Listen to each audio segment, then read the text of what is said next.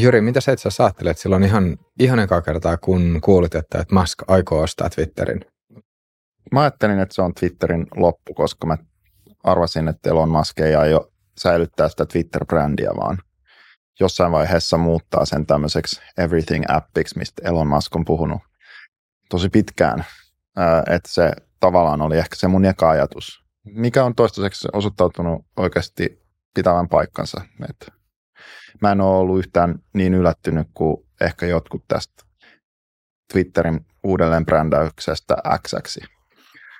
Kuinka pitkään Musk on sitten puhunut uh, tästä Xstä tai tämmöisestä Everything-appista? No ainakin äh, siitä asti, kun se on puhunut Twitterin hankkimisesta, mutta äh, kyllä siitä on, siis mäkin olen puhunut vaikka Petteri Koposen Jaikun toisen perustajan kanssa siitä jo vuosia, kun on ollut niin ilmiselvää, että Kiinassa nämä Everything-appit on se, ne niin kuin, ehkä niin kuin tärkeimmät appit, piste. Että miksei meillä ole tällaista. Ja onhan siitä puhuttu Pilaaksossa. Ja musta pitäisi nyt mennä katsomaan, että onko meillä on niin kuin julkisesti siitä puhunut, mutta ihan varmasti on, on niin kuin juteltu. Ja tunnen ihmisiä, jotka on siitä sen kanssa jutelleet jo ennen tätä. Että mä epäilen, että se oli se sen oma visio, mikä niin kuin tavallaan johti siihen, että se ylipäätänsä päätti lähteä siihen ää, niin kuin Twitterin hank- ostos, ostoksille. Et, et ei, jos ilman sitä, miksi Elon Musk olisi ostanut Twitterin? Ei olisi ollut mitään syytä. Se ei olisi ollut kiinnostavaa. Mm, aivan. Mutta joo, tosiaan tänään puhutaan siis Elon Muskista ja Xstä ja vieraana me, meillä on pääomasijoittaja ja JSVSn perustaja Jyri Engerström. Tervetuloa. Kiitti. Olet myös tämän Jaikun perustaja. Lyhyt intro vielä siitä, että, että mikä Jaiku on, jos se jollekulle tässä kohtaa ei ostu. No joku lähetti mulle just ää, terveisiä vaan ää, Sulka Harolle, kiitti kuvan. Ää, oli käynnistänyt vuoden 2007 julkaistu ensimmäisen iPhone-mallinsa, jossa oli ollut kotivalikossa Jaiku. Et tota, tosin jailbreakattuna, että siihen aikaan ei vielä mitään sovelluksia saanut virallisesti ladata näihin Applen iPhoneihin, mutta Jaiku oli tämmöinen Twitterin varhainen kilpailija, Facebookin varhainen kilpailija, jossa oli itse asiassa paljon just näitä Elonin ää, nyt ikään kuin ideoimia Everything App-piirteitä. Se oli, siinä oli paljon muutakin pelkkää tällaista lyhyt viestintää, siinä oli tällaista kontekstia ja mahdollisuus ää, muun muassa just nähdä kalenteria ja ää, ihmisten lokaatiota ja ää, siinä oli, oli siitä jotain mokappeja. Me nyt ei koskaan päästy niin pitkälle sen kehityksessä ennen kuin Google osti sen, mutta myös tällaisia ää, niin kuin transaktiopiirteitä, että pystyy ostamaan ja myymään asioita. Mm, aivan. Joo, mutta tosiaan voi sanoa, että olet seurannut tätä sosiaalisen median kehitystä jo useiden vuosien ajan ja oikeastaan sieltä alku, alkuajoilta lähtien, niin onko sun mielestä nyt nämä maskin suunnitelmat jollain tavalla semmoinen luontainen jatkumo sille, että mihin suuntaan tämä some ylipäänsä on ollut kehittymässä vai onko tässä nyt jotain semmoista selkeästi uutta ja erilaista? No on tässä ehkä sikäli uutta, että meillä on tämä generatiivinen AI, joka vähän niin kuin kummittelee siellä kaiken taustalla nyt, että paljolti se sisältö, mitä näihin kanaviin, erityisesti ehkä Instaan ja TikTokkiin tuotetaan, niin on niin kuin muuttumassa tämän, että tämän takia, että on niin kuin helpompi tuottaa tällaista oikein näköistä sisältöä paljon halvemmalla. Että tota, se on ehkä sellainen iso, iso disruptio joka on niin johtanut itse asiassa YouTuben ikään kuin arvon kasvuun, huomattavaan kasvuun. Et jos katsoo, niin Susan Wojcicki, joka veti YouTubea, jolla äänin sisko, siis ää, ää, Googlen toisen perustajan Sergei Brinin ekan vaimon sisko, niin sai syövän ja joutui lähtemään YouTuben paik- niin kuin vetopaikalta. Siinä on nyt uusi kaveri vetämässä ja, ja tota, niin, niin erittäin niin kuin, hyvään aikaan sai sen ää, pro, niin kuin Googlen propertin niin kuin vedettäväkseen, että YouTuben ää, katsojamäärät on, on noussut ja, ja ää, tämä tällainen videokontentti on ikään kuin osittain TikTokin ansiosta, mutta myös kyllä ihan YouTubinkin ansiosta, niin ollut niin kuin valtavassa kasvussa. Äh, että jos katsoo, niin TikTokilla on, tai TikTokin omistavalla kiinalaisella ByteDanceilla, TikTokistahan on siis erikseen tämä kiinalainen versio ja ei-kiinalainen, eli länsimainen versio. 15 miljardia teki voittoa muistaakseni viime vuonna. 15 miljardia voittoa. Että on niinku ihan käsittämättömät sotakassat ikään kuin kehittää uutta TikTokilla. Niin, niin siihen verrattuna just Twitter, joka kärsii isoista ää, maskinottamista veloista ja ei tee voittoa, tekee tappiota, niin on aikamoisen altavastajan asemassa, kun sitten on tietysti kolmantena pelikentällä vielä tämä kuitenkin erittäin hyvin rahoitettu Metan Instagram-property, joka on niin kuin edelleen arguably sen ykkönen kuitenkin sillä länsimaissa. Ja tietysti hän, niin kuin hyvin tiedetään, niin tämä Mark Zuckerbergin ikään kuin vähän ehkä koepallona ulos päästämä uh, Threads, eli käytännössä Twitter-kopio, mikä on ikään kuin Instagramin, voisi ajatella Twitter-kopio sikäli, että Threadsiinhan kirjaudutaan sun Instagram-tilillä. Niin tota, joka sitten johti tähän ää, nyt käynnissä olevaan hulabaloahan, missä Elon Musk on haastanut Mark Zuckerbergin ää, niin, vapaaottelua, ää, niin tota, sikäli kun nyt se tapahtuu, nyt tähän viimeinen käänne tästä tuli se, että justiin ää, tänä maanantaina Elon ilmoitti, että hän lähettää itse ajavan Teslansa Zuckerbergin ää, kotiosoitteeseen ja menee koputtelemaan, että on Mark paikalla.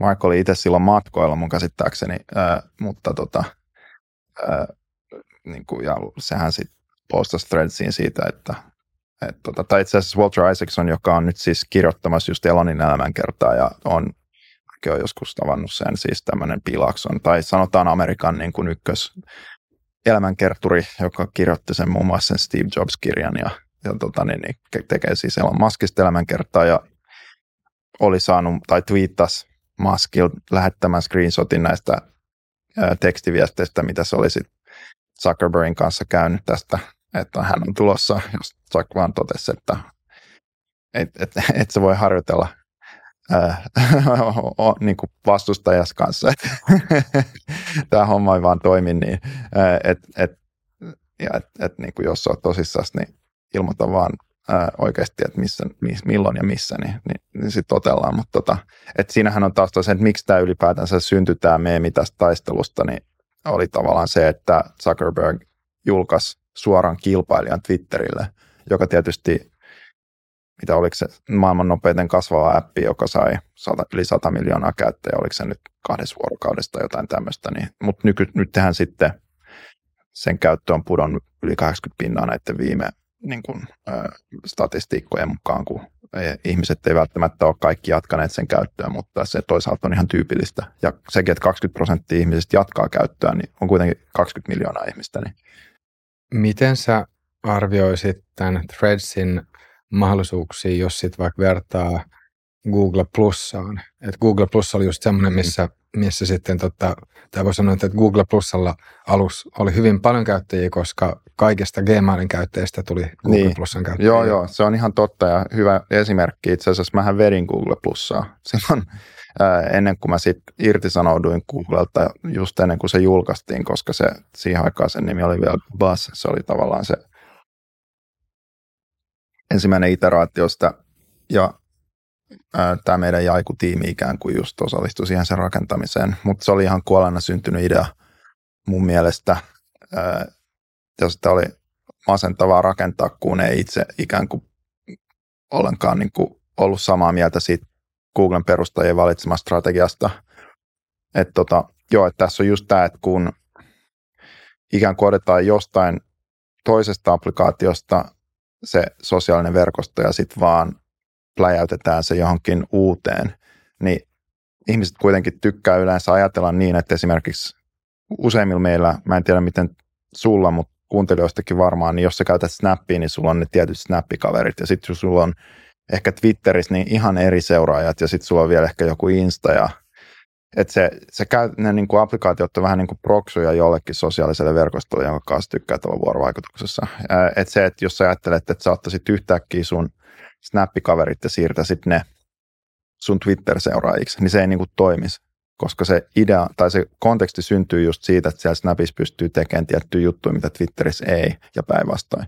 Niin sitten just esimerkiksi, jos ajattelet, että sehän oli ihan niin kuin älytön idea, että sä ottaisit sun kaikki, keiden kanssa sä oot vaihtanut sähköpostia Gmailissa, ja sitten yhtäkkiä sä oletat, että niistä tulee ne ihmiset, joiden kanssa sä viestit jossain Google Plusassa, joka siis oli tällainen, niin kuin nykyisin voisi kai sitten sanoa, niin kuin Twitter-mäinen feedi, sosiaalinen media, niin siellä kävi kaikkea huvittavaa esimerkiksi, että no esimerkiksi mun lakimiehellä, että kun sieltä syntyi tällainen top contacts, että keihin sä oot eniten yhteydessä, niin eniten yhteydessä se oli niin kuin tavallaan vihollisiinsa, eli niihin vastapuolen lakimiehiin sähköpostilla, niin niistä tuli sitten ne sen niin kuin bestikset tässä uudessa Google Plus sosiaalisessa verkostossa, kun se lanseerattiin kaikkea tämmöistä. Ja myös kiusallisia esimerkiksi yksi keissi, missä jonkun naisen ö, tavallaan uusi poikaystävä, jonka kanssa oli sitten viestitellyt, niin näkyi sitten sen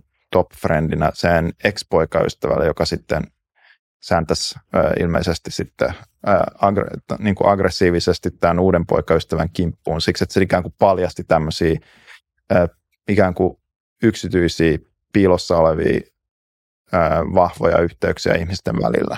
Et, et se oli niinku ihan katastrofi se Google Plusan lanseeraus ja luojan kiitos mä enää silloin ollut vetämässä sitä, koska se oli, oli tavallaan niin ilmiselvä asia, mutta Google teki sen siitä huolimatta. Että tässä ehkä nyt ei kuitenkaan menty ihan niin äh, sörssimään siksi, että Instagramin käyttötapaus on kuitenkin suhteellisen lähellä sitä Threadsin käyttötapausta tai ideaa. Ja mä luulen, että kyllä hän Zuckerberg ja sen tiimi hyvin siellä nykyisin tuntee nämä tällaiset haasteet ja oli tehnyt sen ratkaisun ihan mun mielestä niin tavallaan hyvin perustein. Mutta nythän meillä on se tilanne, että et niin Twitter ei ole enää Twitter ja se on X ja ää, mä itse näkisin niin, että siis Elon Muskin tai nyt tehdään sitä vetää tämä Linda Jakarina, kun siihen ikään kuin haettiin tämä uusi toimitusjohtaja, joka tuli muistaakseni Universalilta, eli siis niin kuin mediayhtiöstä, ja on ollut Elonin fani jo pitkään, ja muistaakseni ne oli tavannut jossain Aspenissä, missä ne jengi hengailee. Itse asiassa nopea kysymys tuohon väliin.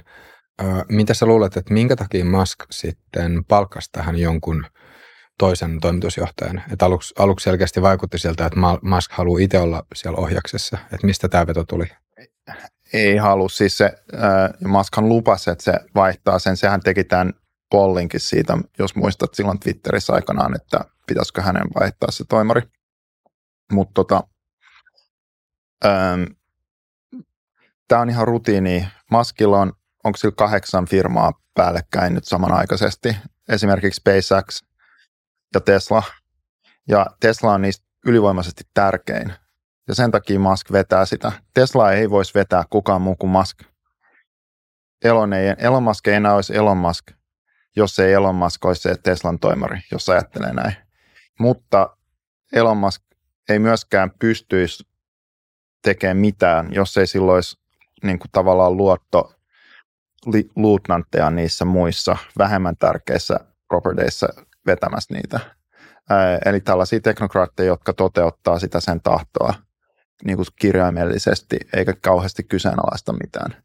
Ja nämä on just, tämä Linda Jakarin on, niin kuin, on oiva tällainen teknokraatti kandidaatti. Niin sanoisitko että Maskilla ihan alusta pitäen on ollut se ajatus, että siihen on hyvä löytää sitten joku toinen? No ilman muuta, sikäli kun se ää, ei muutu ykköseksi. Jos kävisi niin, että X muuttuisi tärkeämmäksi kuin Tesla, niin Linda Jakarino saisi väistyä ja Elon joutuisi ottaa ne ohjakset. Mutta alussa tietysti oli tärkeää, että Elon veti sitä jonkun aikaa. Siksi, että no, se oli se alku. Että ihan samalla tavalla kaikki meidän huippufounderit toimii. Ja mäkin toimin niin, että kun me perustetaan joku uusi firma meidän JSVCssä, niin kuin me ollaan nyt vaikka perustettu varmaan kolme tänä, tänä vuonna tai tänä kesänä, niin, niin että kyllä mä olen niissä alussa se CEO. Ja sitten riippuen siitä sen firman, että niin kuin tavallaan luonteesta, niin ennemmin tai myöhemmin sitten ikään kuin siihen valikoituu joku founding CEO, niin kuin, joka tulee vetään sitä. Niin ihan samalla tavalla meidän huippufir- huippuyrittäjistä, vaikka joku Martin Varsavski toimii tai ää, niin kuin, että tämä on ihan normaali. Et, et kun sä pääset tavallaan niin kuin tiettyyn sfääriin tämmöistä, se ei ole enää sarjayrittämistä, vaan tällaista ikään kuin rinnakkaisyrittämistä, niin sä, ja mä ajattelen sitä asiaa näin, ja musta tuntuu, että Elon ehkä voisi olla samaa mieltä, niin sul tällaisena toimitusjohtajana on oikeastaan vain kolme asiaa, mitä sun pitää tehdä. Kommunikoida visio, hankkia rahoitus ja rekrytoida parhaat yksilöt, jotka sitten toteuttaa, jos onnistut tässä, niin ne parhaat tyypit, niiden pitäisi olla parempia kaikessa muussa kuin noissa kolmessa asiassa kuin sinun. Niin, ja jossain vaiheessa sä voit silloin ikään kuin antaa jonkun ottaa myös sen toimitusjohtajan paikan. Ja sitten sä säilyt siinä, siinä tavallaan ehkä hallituksen puheenjohtajana niin kuin Elonin tapauksessa tai Martinin tapauksessa ja sä ikään kuin sit sä siirryt siihen governance-rooliin. Eli sä ohjastat sitä vielä vähän niin kuin etäämmältä, yleisemmällä tasolla, visiotasolla ja nämä toteuttaa. Ja sitten jos syntyy ongelmia, niin sitten säädetään, jos on vieläkin ongelmia, säädetään vähän lisää. Ja niin kuin Heikki Rotko sanoi, sitten jos ei vieläkään ratkea, niin sitten vaihdetaan ukkoja. Että tämä on nyt se paikka, missä Linda Jakarina on ja se voi olla aika tuulinen. Katsotaan, kuinka kauan Linda kestää. Jos tässä ottaisi nyt Maskin tapauksessa SpaceX-vertauskuvan, niin voisiko, voisiko ajatella niin, että siinä on kysymys siitä, että kun ammutaan raketti, niin siinä jonkun pitää katsoa sille, että se raketti lähtee nyt suurin piirtein oikeaan suuntaan, niin sitten myöhemmin voidaan pikkasen tehdä semmoista hienosäätöä. Niin, niin, se on pitkä matka Marsiin. Että kyllä siinä joudutaan hienosäätää ja kaiken näköisiä ongelmia tapahtuu matkalla. Että siellä voi ää, jotkut raptorienkinet posahtaa ja, ja tota, niin, joudutaan ehkä ää, tekemään jotain korjauksia ja, ja muuta matkalla. Mutta tota, niin, joo, tällaistahan tämä on, on niinku tämä Twitterin meininki. Mutta se ehkä niinku, mä luulen, että ää, tässä, mä itse niin tässä on asioita, mitä mä tällä hetkellä niin, niin kuin tavallaan seuraan. Et nyt kun Twitter on X vihdoin, ja silloin toimari Linda, ja niin, on, että millä tavalla se rupeaa muuttumaan se appi. Tämähän on kaikki vasta valmistelu sille, että Twitter ikään kuin se tulee muuttumaan. Se ei näytä, tuu näyttää samalta. Nyt se vielä näyttää aika pitkälle samalta. Ja siinä on ehkä sellaisia vielä isompia kysymyksiä kuin se sen nimi. Ja me nähdään se esimerkiksi nyt siinä, että Twitter on niin kuin ruvennut promoomaan esimerkiksi videosisältöjä, jotka ei aikaisemmin, jos ajattelee, niin kaikki mieltää Twitterin twiiteiksi, eli näiksi 144 tai nykyisin 140 niin kuin karakterin, siis kirjaimerkin pituisiksi, joita tietysti nyt hänellä on lisässä sen, että siinä pystyy kirjoittamaan pidempiinkin. Mutta se on kuitenkin tekstipohjainen media. Ja Elonhan on ruvennut voimakkaasti muuttaa tätä. Niin me tullaan ihan varmasti näkemään tätä lisää. Eli Twitter tulee menemään enemmän tällaiseksi TikTok-maiseksi, uskon, mistä niin kuin videosisältöjä promotaan ja niiden jakamista niin kuin, pyritään rohkaisemaan. Ja sitten toinen on just tämä, että millä tavalla sitten tällaiseen sisältöihin niin kuin vaikuttaa tämä generatiivinen AI, onko se tällainen kupla, joka vähän niin kuin on jo poksahtanut ja pihahtanut ja itse asiassa sitten ei olekaan niin paljon merkitystä, vai onko se semmoinen, joka ää, pikkuhiljaa tulee, niin kuin monet uskovat, niin ää, johtamaan siihen, että meille syntyy tämmöisiä, okei, okay, ihan uusia uudenlaisia ikään kuin mahdollisuuksia, tai siis tällä, että me seurataan niin kuin asioita, esimerkiksi virtuaalihahmoja, ää, jotka näyttää niin inhimillisiltä tai osaa puhutella meitä niin inhimillisesti, ja ne, me koetaan ne niin kuin vaan kiinnostavammiksi kuin ihmiset kaikki tämmöisiä juttuja, että et se niin kuin on, jää nähtäväksi, ää, mutta se on niin kuin yksi, mikä on minusta kiinnostavaa, mikä ei ole ihan varmaa, mitä siinä käy. Se kenttä edelleen menee vauhdilla eteenpäin, ja siellä tapahtuu hienoja asioita. Ja sitten kolmas on tämä, että ää, Twitterhän on esimerkiksi hakenut toimilupaa toimia maksuvälittäjänä, eli, tai X. tämä yhtiö. Eli käykö niin, että, ja tämähän on olennainen osa esimerkiksi näitä kiinalaisia everything-appeja, eli, eli se, että sä pystyt ö, ostamaan asioita sieltä. Ja silloin kun sä pystyt ostamaan sieltä, niin silloin yhtäkkiä se muuttuu kiinnostavaksi myyjille. Eli kaiken näköisille bisneksille, brändeille, kaupoille, ö, niin, niin kuin, että Nike lenkkareista niin kuin Teslan autoihin, että, että yhtäkkiä jos se niin kuin onkin tällainen paikka, missä ihmiset alkaa käyttää rahaa, niin, niin sittenhän se tilatko sä sitä kautta volttia tulevaisuudessa, niin, niin, niin kuin sä voit tilata jonkun WeChatin kautta, niin, niin tämä on niin kuin sellainen mielenkiintoinen suunta, joka olisi aivan eri käyttötapaus Twitterille kuin tämä pelkkä ö, kohkaaminen ö, asioista ja niiden kommentointi ja retweettaus ja tykkääminen, mitä se on nyt. Joo, tuohon maksuliikenteeseen voisi mennä vielä pikkasen myöhemmin. Ehkä semmoinen lyhyt kertaus tai riikäppi voisi tässä kohtaa olla sopiva. Tosiaan Leivin kanssa juttelitte Twitteristä ja näistä samoista teemoista vähän reilu puoli vuotta sitten, niin jos nyt tarkastelisi vielä sitä, että mitä tässä nyt viimeisen puolen vuoden aikana Twitterin tai nykyisen Xn tapauksessa sit on ehtinyt tapahtua ja vähän sillä että, että miten, minkälainen arvio sulla nyt on sitten, sitten esimerkiksi ihan siitä, että kuinka kestävällä pohjalla X tällä hetkellä on, jos miettii tätä bisnespuolta. Mutta jos aloittaa vielä siitä, että kertauksesta, että mitä kaikkea tässä oikeastaan on tapahtunut. Joo, niin siis Elon Musk nosti Twitterin äh, muistaakseni marraskuussa viime vuonna. Ja tosiaan se ensimmäinen asia, mitä hän teki, oli irtisano, no vaiheittain, mutta käytännössä yhdellä rysäyksellä melkein 90 prosenttia Twitterin työntekijöistä. Eli siis useita tuhansia ihmisiä sai tavallaan yhdessä yössä potkut. Ja tästä syntyi kauhea skandaali ja kriisi tietysti itse siellä firmassa, mutta myös yleisesti Twitterin käyttäjien keskuudessa ja koko maailman huomio hän kiinnitti tähän. Se koettiin ää, niin kuin tavallaan varmaan yleisesti ottaen, niin kuin, jos ei nyt vähintäänkin mauttomaksi, niin ää, monen mielestä ikään kuin kriminaaliksi ja ää, vähintäänkin epäviisaaksi. Mut, ja oletettiin, tai aika moni varmaan oletti, että Twitter tulee romahtaan. Mutta toisin kävin nyt jos ajattelee, niin nyt tähän Twitter on, on niin pystynyt jatkamaan toimintaansa tällä kymmenesosaan pudotetulla henkilöstöllä ihan hyvin. Totta kai siellä on ollut ongelmia, mutta mitään tällaista romahdusta ei tapahtunut. Et tässä, voisi, tässä asiassa voisi sanoa, että Elon Musk oli oikeassa. Ää, mikä on aika iso juttu, jos ajattelee, millaisen signaalin se lähetti muille isojen alustojen huippujohtajille siitä, jos ne katsoo omaa työvoimansa.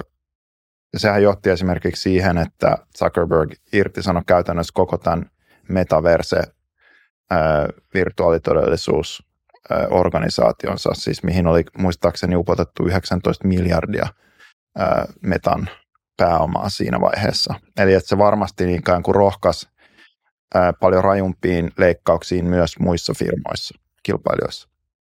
No sitten, mitä muuta kävi? No, yksi, mitä tapahtui, oli, että nämä mainostajathan ikään kuin kaikkos Twitteristä siksi, että koettiin jonkunnäköiseksi maineriskiksi jatkaa mainostamista siellä, kun ei voi olla varmoja esimerkiksi siitä, kun Elon irtisanoi koko tämän niin sanotun sisällön moderointitiimin, joka oli vastuussa siitä, että esimerkiksi just näitä mainoksia ei pitäisi näkyä epäsopivan sisällön kanssa yhteydessä, samassa yhteydessä ja, ja näin päin pois.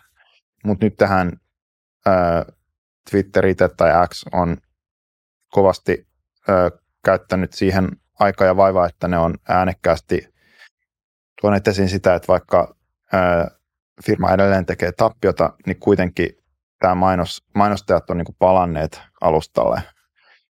Tämä on vähän ristiriitaista, koska sitten samaan aikaan koko ajan on isojakin medioita ja taloja ja muita, jotka ilmoittaa, että he kyllä nyt lähtee, tai isoja käyttäjiä, joilla on paljon seuraajia, että he lähtevät.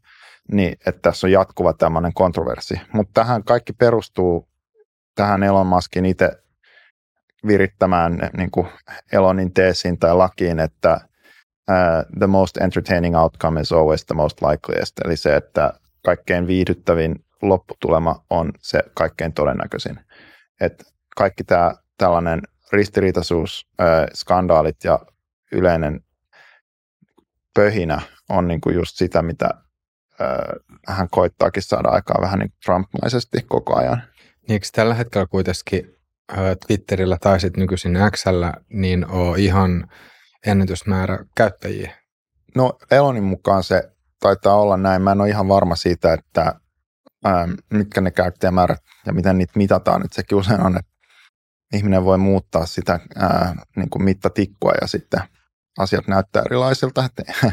Mutta joo, ilmeisesti. Ää, et yksi esimerkkihän tästä on, miten tämä mittatikku Elonilla muuttuu, on, on, että siinä vaiheessa, kun Elon osti Twitterin, niin tämä argumentti oli, että tämä on tällainen ää, ilmaisuvapauden, siis sananvapauden ja ilmaisuvapauden puolustukseksi tai sen varmistamiseksi, että Twitterin Jack Dorsin alla niin kuin management team ja hallitus, firman, firman johto tota, ikään kuin liian rankalla kädellä moderoi ja ää, vaikutti nimenomaan ehkä Yhdysvaltojen niin poliittisessa kontekstissa niin liian vasemmistolaisesti, liian ää, niin kuin demokraattisen puolueen niin kuin ikään kuin arvojen mukaisesti ja syrji tätä ää, konservatiivista republikaanipuolueen niin kuin arvoja edustavia käyttäjiä. Muun muassa Donald Trumphan ää, tunnetusti sai lähtöpassit Twitteristä ja Elon Muskhan kutsui Trumpin takaisin. Trump tosin ei hyväksynyt sitä kutsua, vaan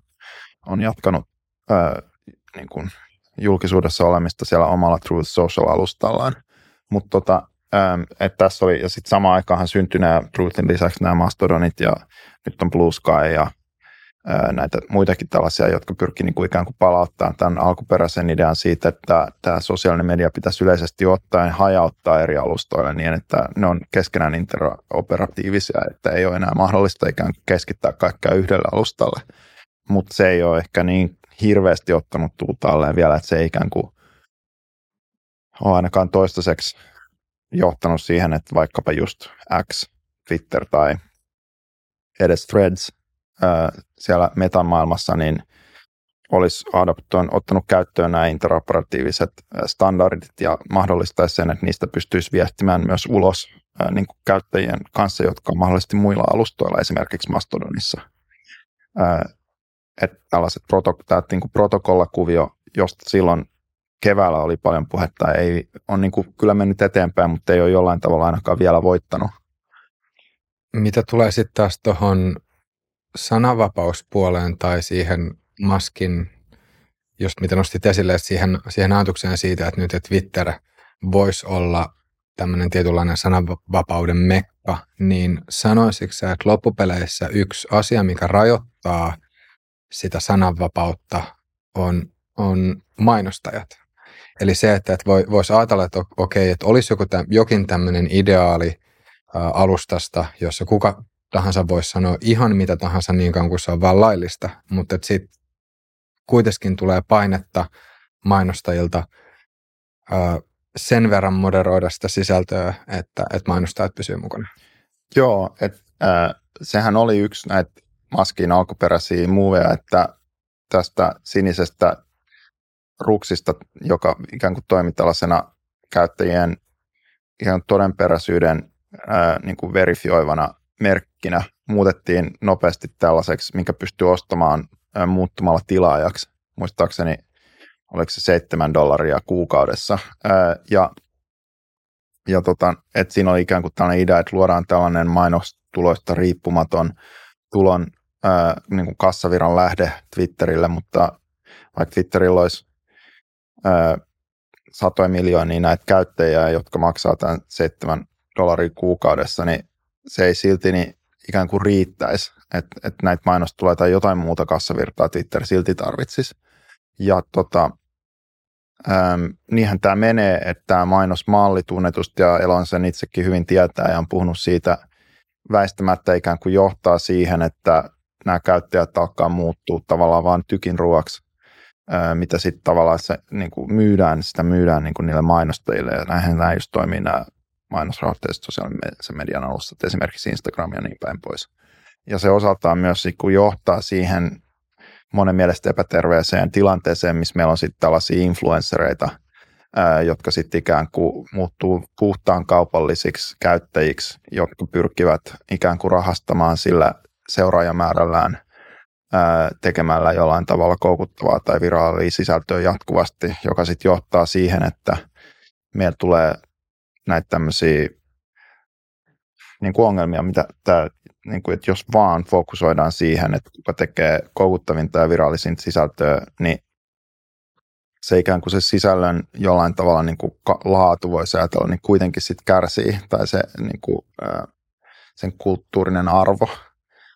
Tästä ei mene ehkä tarvitse tähän mennä, mutta voi vaan todeta, että sananvapauskeissin niin siihen argumentti, jos katsoo nyt, niin nythän just, oliko se nyt Washington Post julkaisi tämän ää, tavallaan paljastusartikkelin, missä todettiin, että Twitter itse asiassa Throttleiri hidasti tahallaan liikennettä ulos tiettyihin Elon Muskia kritisoiviin medioihin tai kilpaileviin medioihin. Ja mäkin huomasin sen just toissapäivänä, kun mä yritin postata yhtä linkkiä, vaikka kun meidän uudelta suomalaisen ydinvoimafirma Steady Energy tuli joku julkistus, minkä Steady Energyn toimitusjohtaja Tommi Nyman oli laittanut LinkedInin, ja sitten mä ajattelin, että no mä twiittaan tästä ää, kiinnostavasta kumppanuudesta VTTn kanssa. Ja koitin twiitata sitä linkkiä siihen LinkedIn post, Tomin postaukseen, niin Twitter ei saa vai antoi eroria, että ei pystynyt postaamaan. No mä sitten odotin, mä ajattelin, että no nyt on sunnuntai, että varmaan tässä on joku taas, kun siellä engineerit ei osaa tai on, on niin kuin lomalla tai viikonloppu tai jotain. Sitten mä koitin maanantain uudestaan ja sitten mä rupesin ihmettelemään, että toimisikohan tämä, jos mä en laita tätä linkkiä tähän kilpailevaan alustaan, tähän LinkedIniin. Ja sitten se postaus meni läpi. Eli käytännössä se, mikä estettiin siellä oli se, että et saanut laittaa linkkejä LinkedIniin. Niin, niin voi ajatella, että näillä keinoillahan Elon Musk nimenomaan rajoittaa sananvapautta. Rajoittaa sitä, mitä sä saat, koska eihän se mikään rikos ole laittaa linkkiä johonkin New York Timesiin tai LinkedIniin. Mutta sitten jos tällä tavoin epäreilusti estetään sitä, niin no, mistä siinä on sitten kyse, ei ainakaan sananvapaudesta. Niin, tämä varmaan just tosi paljon sitten kanssa riippuu siitä, että miten sananvapaus lähtökohta, lähtökohtaisesti terminä määritellään, että onko se sellainen asia, mikä, missä on kysy, kysymys ainoastaan siitä, että mitä kaikki asioita valtio rajoittaa tai valtiovalta rajoittaa ja mitkä on sellaisia asioita, mitkä sit, mistä sitten yritykset saattaa, saa päättää itsenäisesti. Mutta joo, toi kieltämättä voi sanoa näin, että se ulospäin voi näyttäytyä hieman ristiriitaiselta. Mutta mitä sä veikkaat, että kuinka paljon tuossa on taas kysymys siitä, että Musk pyrkii vähentämään sitä liikennettä ulos ja, ja sen avulla sitten kasvattaa Xn, Xn asemaa ja kuinka paljon siinä on kysymys taas siitä, siitä että nyt jos tehdään näin, niin sitten Musk tietää, että siitä tulee kohu, mediat kirjoittaa ja taas Xstä kirjoitetaan ja tulee näkyvyyttä. Niin, no tämähän on tämä tällaisen niin kuin post-truth postotus, ää, niin kuin media ja some ää, niin kuin skenen tai niin kuin maailman ongelma, että jos media kirjoittaa kriittisesti Elon Muskista tai ja sama nyt niin kuin Suomi, joka on niin kuin varsin nuori ja jollain tavalla niin kuin ikään kuin vielä aika musta niin kuin, niin kuin epäkypsä vasta opettelee niin kuin yhteiskuntana tätä tällaista tilannetta, missä meillä on esimerkiksi just vaikka ää, perussuomalaisten puolue, mikä niin kuin nimenomaan käyttää näitä, näitä samoja metodeja, niin sittenhän jos nyt kritisoi, en mä tiedä, ministeri Rydman ja Hesarissa, Hesari kirjoittaa siitä jotain, niin sitten ää, tavallaan se, ää, riippumatta siitä, oliko se argumentti totta vai ei, niin se pelkästään se, että nyt valtamedia on kritisoinut Rydmania, ikään kuin muuttuu sosiaalisessa mediassa tällaiseksi asiaksi, mihin keskitytään. Ja sama juttu Maskilla myös että on, tai Trumpilla, eikö niin, että siitä, että nyt mua taas kritisoidaan, jos mä oon Elon Musk tai Donald Trump, niin tämä niin kuin käännetään sellaiseksi, äh, mistä sitten äh, voidaan olla äh, niin kuin vihasia ja ää, pöyristyneitä ja harmissaan ja, ja, ja tavallaan niin kuin reagoida sitä vastaan, että valtamedia niin kuin, tavallaan tekee tätä valtamedian niin kuin, epäreiluista tai jollain tavalla hegemoniaan pyrkivistä niin kuin, tarkoitusperistä lähtöisin, ja tai se niin kuin, katoaa se alkuperäinen ää, kysymys siellä taustalla, että itse asiassa rajoittiko Elon Musk sananvapautta vai ei, koska nyt se muuttuu vaan siihen, että puhutaan siitä, että miten valtamedia on taas hyökännyt Elon Muskia vastaan. Että tämä on niin kuin, tällainen niin kuin jujutsu-muuvi tai judoheitto, mitä niissä käytetään sitä niin kuin sen vastustajan momentumia hyväksi siinä, että liikeenergiaa hyväksi siinä, että käännetään se jollain tavalla niin kuin, se itsen kohta vasta niin kuin suunnattu isku tämmöiseksi, mikä sitten voikin kääntyä jopa omaksi hyödyksi. Tämä nyt on vaan tätä ja ihmisten pitää kai sitten ikävä kyllä vaan tottua siihen, että nämä toimii näin. Mm.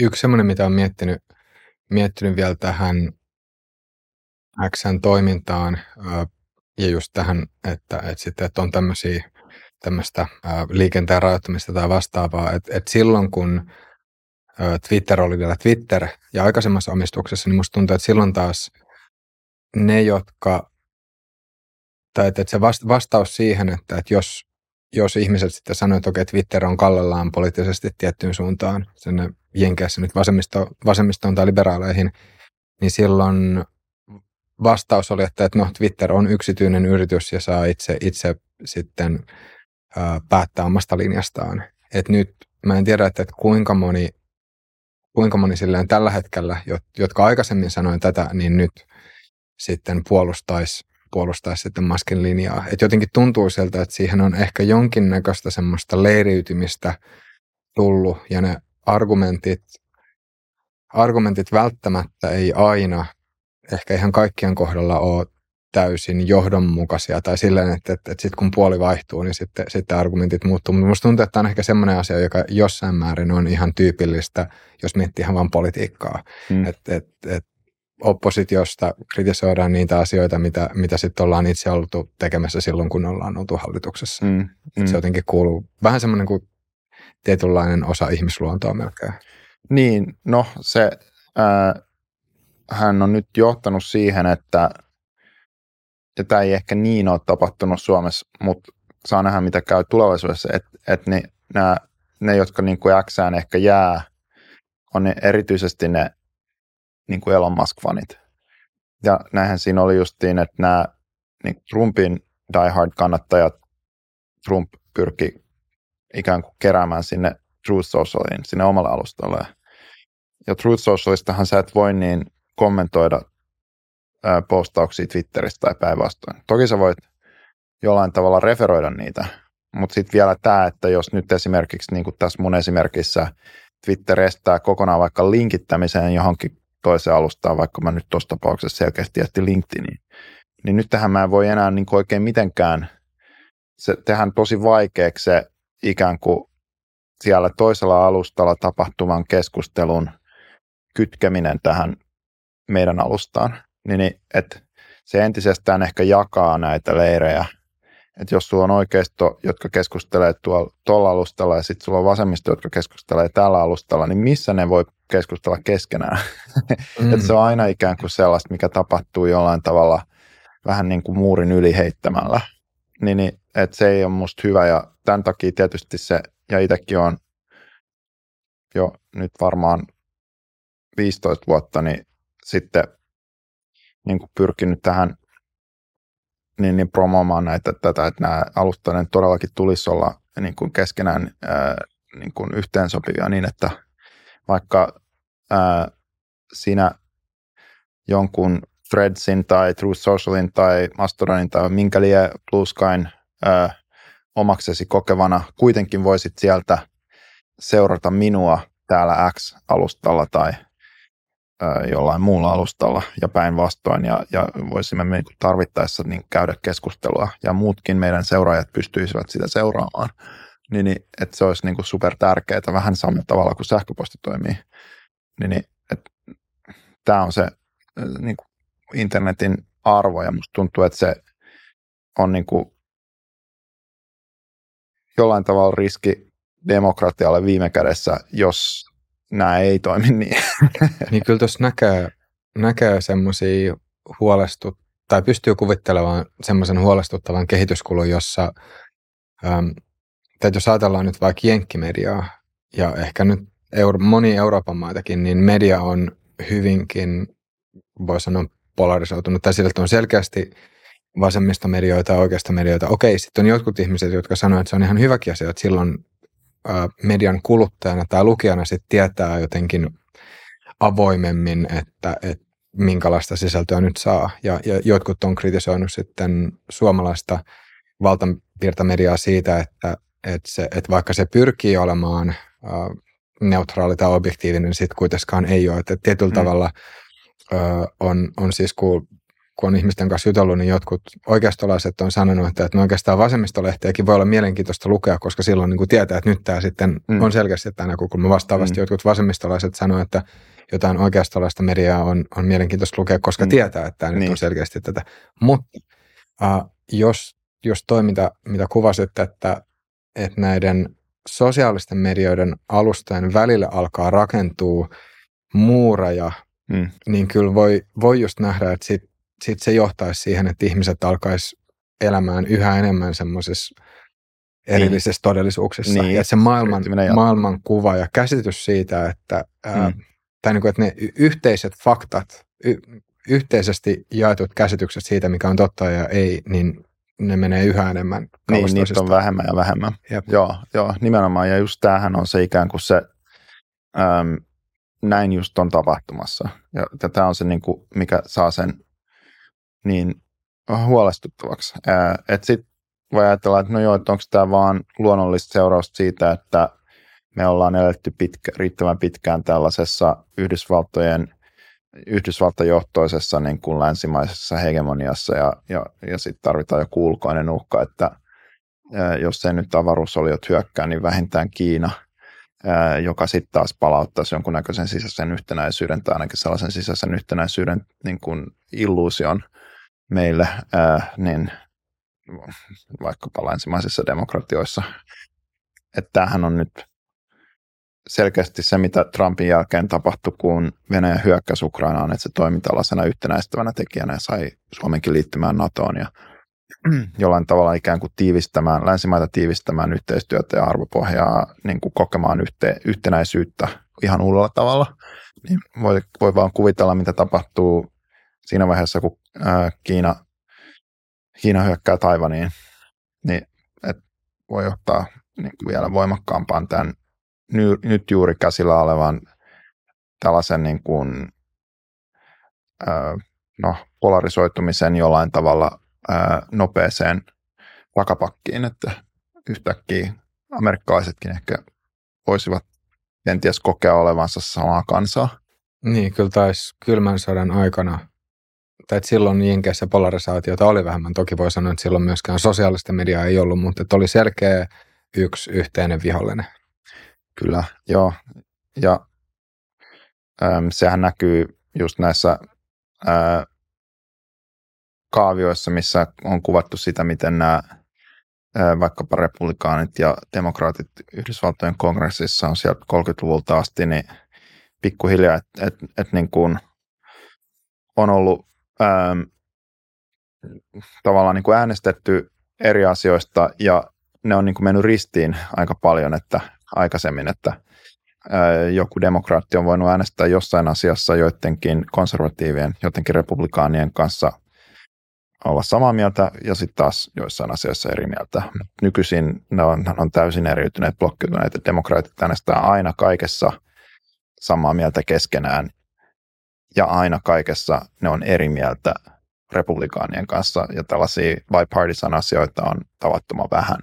Ehkä Kiina on niistä yksi yksi niin kuin merkittävä poikkeus. Mm, joo, tuohon to, liittyen itse asiassa tuli luettua yksi tosi mielenkiintoinen artikkeli. Olisikohan tämä ollut tyylin otsikolla Shadow Government tai Secret Government tai tämän, tämän tyyppistä. Mutta joka tapauksessa siinä se peruspointti oli se, että, että tilanne on just noin, miten kuvasit. Eli, eli se on tosi vahvasti, vahvasti tota, polarisoitunut tai, tai jakautunut leireihin. Mutta sitten kuitenkin kulissien takana julkisuuden toisella puolella tai julkisuudelta piilossa, niin on tiettyjä asioita, mitä sitten kuitenkin ajetaan ja, ja voidaan saada läpi. Ja ne on sitten taas semmoisia asioita, mitkä on, ää, niin kuin, että mitkä ei ole politisoituneita. Ja siinä esimerkiksi just ää, sanottiin, että, että yksi, yksi ää, että jos miettii vaikka Bidenin asemaa, niin jos, jos Biden haluaisi saada jonkun asian läpi, niin silloin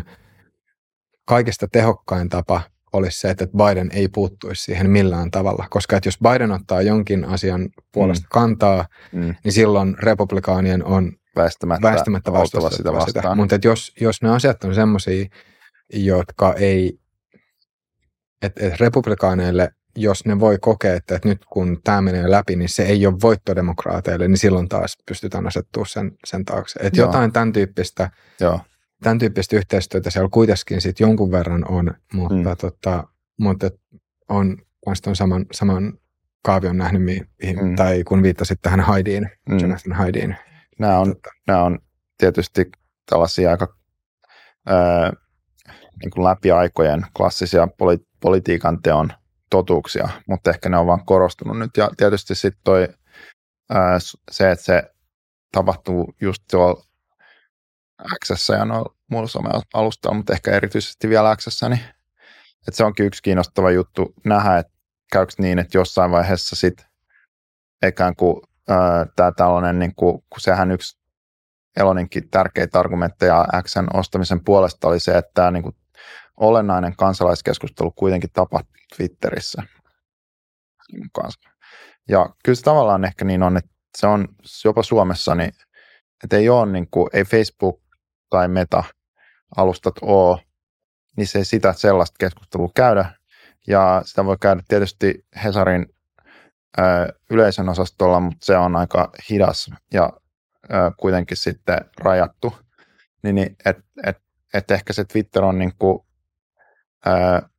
vähiten huonoin vaihtoehto, mikä tällä hetkellä on, on niin kuin tavallaan saatavilla. Mutta voiko olla niin, että sitä myötä, kun tämä Elonin linkkuveitsi-applikaatio-idea tästä Xstä tällaisena all-in-one-appina etenee, niin on kiinnostavaa nähdä, että voi käydä niin, että tämä nykyinen Twitter-toiminnallisuus vähän niin kuin jää muiden toiminnallisuuksien varjoon. Että se voi olla niin. Ja sitten samaan aikaan meillä on tämä, että aika paljon – ja erityisesti Venäjällähän niin, käytetään tosi paljon Telegramia. Eli että on, on nämä messengerit, siis Suomessa erityisesti WhatsApp, joka on tietysti Metan omistama, mutta jossain määrin ehkä myös Signal ja Metan Facebook Messenger ja muutama muu pienempi Apple iMessage tai sitten ihan vaan tekstarit, mutta erityisesti nämä tällaiset Telegram-ryhmät, Signal-ryhmät, WhatsApp-ryhmät, niin että ne on niin kuin muuttunut uudeksi tämmöiseksi foorumiksi, jolla on sitten tiettyjä hyötyjä, että ne ihmiset kokee, että ne on ehkä jollain tavalla suorempia, rajatumpia, niissä on vähemmän spämmiä, ne ei ole yhtä kaupallisia, ne on niin kuin aidompaa keskustelua. Ja niissäkin voi olla joku tällainen keskeinen influencerityyppinen niin kuin keräävä taho, joka on se, joka enimmäkseen siellä postalla, jota muut sitten vaan seuraa. Mutta tämä on ehkä sellainen yksi mielenkiintoinen, just nyt tähän, ja se mikä mun oletus oli, oli vähän niin kuin ennen tätä Elonin twitter x on, että, että se syntyy jostain näistä Messenger-applikaatioista, äh, ehkä WhatsAppista, mutta sitten kun WhatsAppille kävi vähän niin, että se Meta tai Zuckerberg osti sen ja nämä WhatsAppin alkuperäiset perustajat äh, harmistu siitä ja lähti sieltä, niin että se WhatsAppin semmoinen momentumi niin kuin kehittyä joksikin tällaiseksi linkkuveitsi-applikaatioksi vähän niin kuin loppu kesken. Ja sitten taas toisaalta nämä muut, esimerkiksi Signal, ei ole ehkä niin aggressiivisesti niin kuin painanut siihen suuntaan. Niin jostain kumman syystä nyt, just nyt meiltä puuttuu tämmöinen niin messenger, että nyt tähän, onhan Twitterissäkin nämä suoraviestit, nämä DM, nämä ää, privat, mutta ne ei ole niin kuin tällainen Messenger-applikaatio, mitä me käytettäisiin päivittäin ihan vaan chattaillaksemme, viestiäksemme kavereiden kanssa, niin käytetään jotain WhatsAppia. Niin, niin äh, et tavallaan ton ää, nivominen yhteen, oli se sitten ByteDancein TikTok tai ää, Instagram, joka myös kehittää näitä viestiominaisuuksiaan, tai Twitter, joka saattaa muuttaa, että mua itse kiinnostaa tosi paljon, että mitä, tekeekö Twitter mitään, tekeekö Musk mitään Twitterin niille DMille, niille suoraviesteille niin kuin tähän suuntaan, niin, niin se, se on niin kuin yksi tosi kiinnostava. Siinä on myös paljon mahdollisuuksia just niin kuin tekoälylle ja siinä tapahtuu myös paljon transaktioita ihmisten välillä. Että. Näkisikö että nämä alustat jossain määrin myös alkaa sit muistuttaa yhä enemmän toinen toisiaan, jos miettii ei pelkästään sitä visuaalista ilmettä tästä käyttökokemusta, mutta myös niitä ominaisuuksia. Et jos, jos nyt miettii vaikka silleen, että TikTokkiin ihan, nyt mä en muista, että milloin, mutta suht hiljattain tuli mahdollisuus postata sit myös, myös tekstiä. Ja, ja tota, no sitten YouTubestakin on mahdollista, että jos on, jos on tietyn verran tilaajia, niin sitten pystyy pistämään sinne sen shop, tai siis tämän, niin kuin, mm. että, että sä, voit, sä voit sisällön tuottajana sitten myydä omalle yleisölle asioita, mm-hmm. ja, ja sit se on tehty suht, suht tota, uh, yksinkertaiseksi. Mä veikkaan, että puheenaiheellekin me jossain vaiheessa aletaan myymään merchia, mm. sitten paitoja, huppareita, kahvikuppeja mm. sen kautta. Mm. Ähm, sit, sit, Haluan tota, ramiku, ramikurimapaidan. mä veikkaan, että siinä ehkä on jotain, jotain, tota, jotain toivon mukaan hauskampaa. ähm, Che mut, mutta tota, mut sitten jos miettii, että Facebookilla on ollut kans tää, tota, Facebookissa on ollut rahaliikennettä myös, mm. myös tota, jonkun verran, että käykö siinä, ja sitten jos miettii vielä YouTubea, niin YouTube on ottanut pystyvideot, Instagram on ottanut pystyvideot. Joo. Et, et meneekö niin, että nämä sovellukset jossain määrin yhä enemmän muuttuu samanlaiseksi, kun tarpeeksi aikaa kuluu? No Siis mä luulen, että siinä vaiheessa, kun joku niistä löytää toimivan reseptin, niin kuin vaikka äm, joku, sanotaan vaikka Instagram Stories, oli tavallaan niin kuin kopio ää, kun, ja sitten nyt tähän kaikki on vähän niin kuin ruvennut kopioimaan ää, taas sitten vastaavasti TikTokiin. Niin, niin että et kun TikTokilla oli tavallaan pisimmälle kehitetty tämä tällainen puhtaasti algoritminen ää, tapa niin kuin syöttää sulle sisältöä ilman, että sun tarvii varsinaisesti seurata ketään, ää, mikä on niin kuin ruvennut kasvattamaan, ää, niin kuin, jos sä katsot vaikka instant feedia, niin aika paljon algoritmista kamaa siellä alkaa näkyä, mikä ei välttämättä suoraan sun seuraajilta. Et, et, tota, niin, niin, no joo, et, et, kyllä ne kaikki koko ajan katsoo toisiaan, koska ne kilpailee niin kuin samasta käyttäjien ajasta. Ja tilipussista, mutta tämä on ehkä se, mikä nyt ei vielä ole sillä niin, mä luulen, että se voisi olla tämä seuraava evoluutiovaihe, että, että meillä tulee niin, niin että, että edelleenkin me käytetään kuitenkin länsimaissa, niin jos me halutaan tilata ruokaa, niin täällä Suomessa me käytetään vaikka Volttia. Tai jos me halutaan tilata taksi tai Uber, niin me sitten mennään käyttämään sitä Uber-applikaatiota että me ei aina mennä kaikessa samalla tavalla kuin Kiinassa johonkin viitsattiin ja vaan tehdä sitä siellä. Öm, tai jos me halutaan, että kyllä niin kuin jengihän ostaa paljon kamaa Instasta nykyisin, mutta se on edelleen niin jollain tavalla, ainakin Yhdysvalloissa, niin että se ole niin merkittävä läheskään kuin joku Amazon. Mutta tämä on ehkä just semmoinen, mikä öö, mä luulen, että tämä on se, mihin Elon nimenomaan tähtää Xllä. Eli tällaiseen paikkaan, minkä kautta sitten pikkuhiljaa sä rupeat tekemään ihan kaikkea. Siksi, että se vaan jollain tavalla on se ainoa applikaatio, mitä sä niin kuin oikeastaan käytät. Ja tähän se pyrkii. Jos sun pitäisi itse miettiä nyt pari semmoista perustelua tai, tai hyvää syytä sille, että miksi toi voisi onnistua, niin mitä ne olisi? Ja, ja sitten taas pari semmoista perustelua, että miksi noin ei tulisi tapahtumaan. Et, mm. et jos miettii silleen, että mit, mitkä asiat puoltaisi tätä maskin visioa ja mitkä asiat sitten olisi maskin visioa vastaan? No, se mikä puoltaa sitä on Elon Muskin visio, että se on sen visio. niin Elon Musk tuppaa to, olen niin kuin aika action biased, että se ää, laittaa asioita tapahtuu.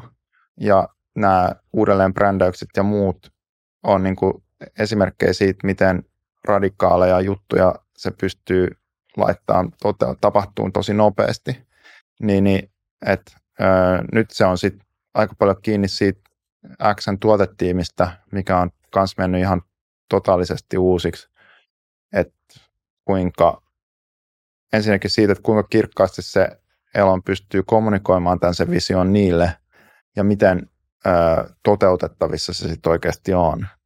Et nämä seuraavan vuoden aikana me nähdään varmaan nyt sitten, että niin kun, alkaako se näyttää jotain merkkejä siitä, että se, sieltä tulee tämän tyyppisiä muutoksia ihan niitä tuotteeseen, ää, vai jääkö se ikään kuin pelkäksi sosiaaliseksi mediaksi, mikä olisi ehkä jollain tavalla, mä luulen, niin kuin Elon Muskille henkilökohtainen pettymys. Mä epäilen, että, että niin kuin Elonille ei ole tapana niin kuin jättää asioita kuitenkaan tässä mielessä niin kuin kesken. Niin, niin, että varmasti sitä yritetään, eikä sillä ole myöskään tapana ollut olla niin mikään ongelma niin kuin ottaa isoja riskejä ja niin kuin tavallaan bet the farm, että se voi niin kuin muuttua tosi radikaalisti se käyttökokemus ja tosi monet voi taas kokea tämän negatiivisena tai että se niiden X kautta Twitter on niin kuin tuhottu. Että mä en yhtään ihmettelisi, että kävisi niin siksi, että Elon päättää muuttaa sitä tosi voimakkaasti johonkin suuntaan. Esimerkiksi niin, että siellä alkaa näkyä niin kuin videoita tosi paljon enemmän, että se näyttääkin enemmän TikTokilta. Tai niin, että siihen tulee jotain tällaisia WhatsApp-maisia piirteitä. Tai ehkä kolmas tämä, että se fokusoituu nimenomaan tähän tällaisiin transaktioihin ja siihen, että sitä kautta pystyy alkaa ostaa juttuja suoraan. Niin, niin nähtäväksi jää. Nämä on niin kuin kaikki mun mielestä pöydällä niin kuin vaihtoehtoina. Kuinka paljon sun nähdäksesi ton tyyppiselle sovellukselle olisi kysyntää? Et voi miettiä, että et Kiinassa, että jos, jos tota, siellä on sitten taas ähm, tämä kommunistinen puolue taustalla ohjailemassa sitä, että, että mikä kaikki, minkälaiset sovellukset ylipäänsä on sitten sallittu ja, ja, ja näin. Ää, lännessä on nyt vähän toisen, toisen tyyppinen se markkina, mutta et, et olisiko tämän tyyppiselle sovellukselle ihan kuluttajapohjasta, kysyntää vai olisiko niin, että ihmiset kuitenkin preferoisivat sitten semmoisia sovelluksia, mitkä on enemmän erikoistunut tiettyyn asiaan? Niin, siis kuluttajat tuppaa preferoimaan helppoja asioita, mitä ei tarvitse kauheasti funtsia ja jotka nopeasti niin palauttaa, ää, tavallaan täyttää sen, sen hetkisen tarpeen tai mielihalun. Ja tästähän siinä on just kysymys, että jos, ja sen takia nämä superappit toimii Kiinassa, että ne on tosi, tosi kitkattomia, niistä pystyy ihan niin kuin tavallaan silmänräpäyksessä tilaamaan, ostamaan, hankkimaan jotain, mitä sä tarvit, tai etsimään, että mistä, mihin sun kannattaisi mennä parturiin, tai siis tällaisia asioita, mitkä me sitten täällä länsimaissa on totuttu, että no, että jos me halutaan tehdä jotain hakuja, me mennään ehkä Googleen tai Google Mapsiin. Jos me halutaan niin vaikka, no ainakin Yhdysvalloissa ostaa jotain, niin me mennään Amazoniin. Että nää, meillä on niin kuin tällaisia proksuja näille eri tällaisille tärkeille käyttötapauksille, mitä me päivittäisessä elämässä paljon tarvitaan. Mutta jos olisikin niin, että kaiken voisi mennä vaan aina, se menisi X, niin se olisi oikeastaan ainoa applikaatio, mitä sä päivittäin oikeastaan enää käytät ja tunnet, että sun ei tarvitsisi niinku miettiä, että mihin muualle sä meet, niin, niin ää, koska se tapahtuu niin helposti siinä niiden käyttöliittymässä, niin mun mielestä se on teoriassa ihan mahdollista. Se vaatii kyllä niinku ihan nerokasta käyttöliittymäsuunnittelua, mutta ei se niinku välttämättä niin mitään, mitenkään teoriasta niinku ilmiselvästi mahdoton idea Mitkä sun nähdäksesi on sit suurimmat haasteet, mitä, mitä Maskilla nyt sitten on edessään, jos ei mieti sitä teknistä puolta, vaan sitten kaikkea muut mahdollista? No varmaan se iso haaste on just se, että sulla on jo tämä ikään kuin Twitter, jonka niin kuin tavallaan raadon päälle se joudut rakentaa. Että se on usein paljon paljon hitaampaa, hankalampaa ja työlämpää kuin se, että sä aloitat puhtaalta pöydältä. Et se syy, minkä takia Musk osti Twitterin, hän oli se, että se tarvitsi tämän valmiin käyttäjäkunnan.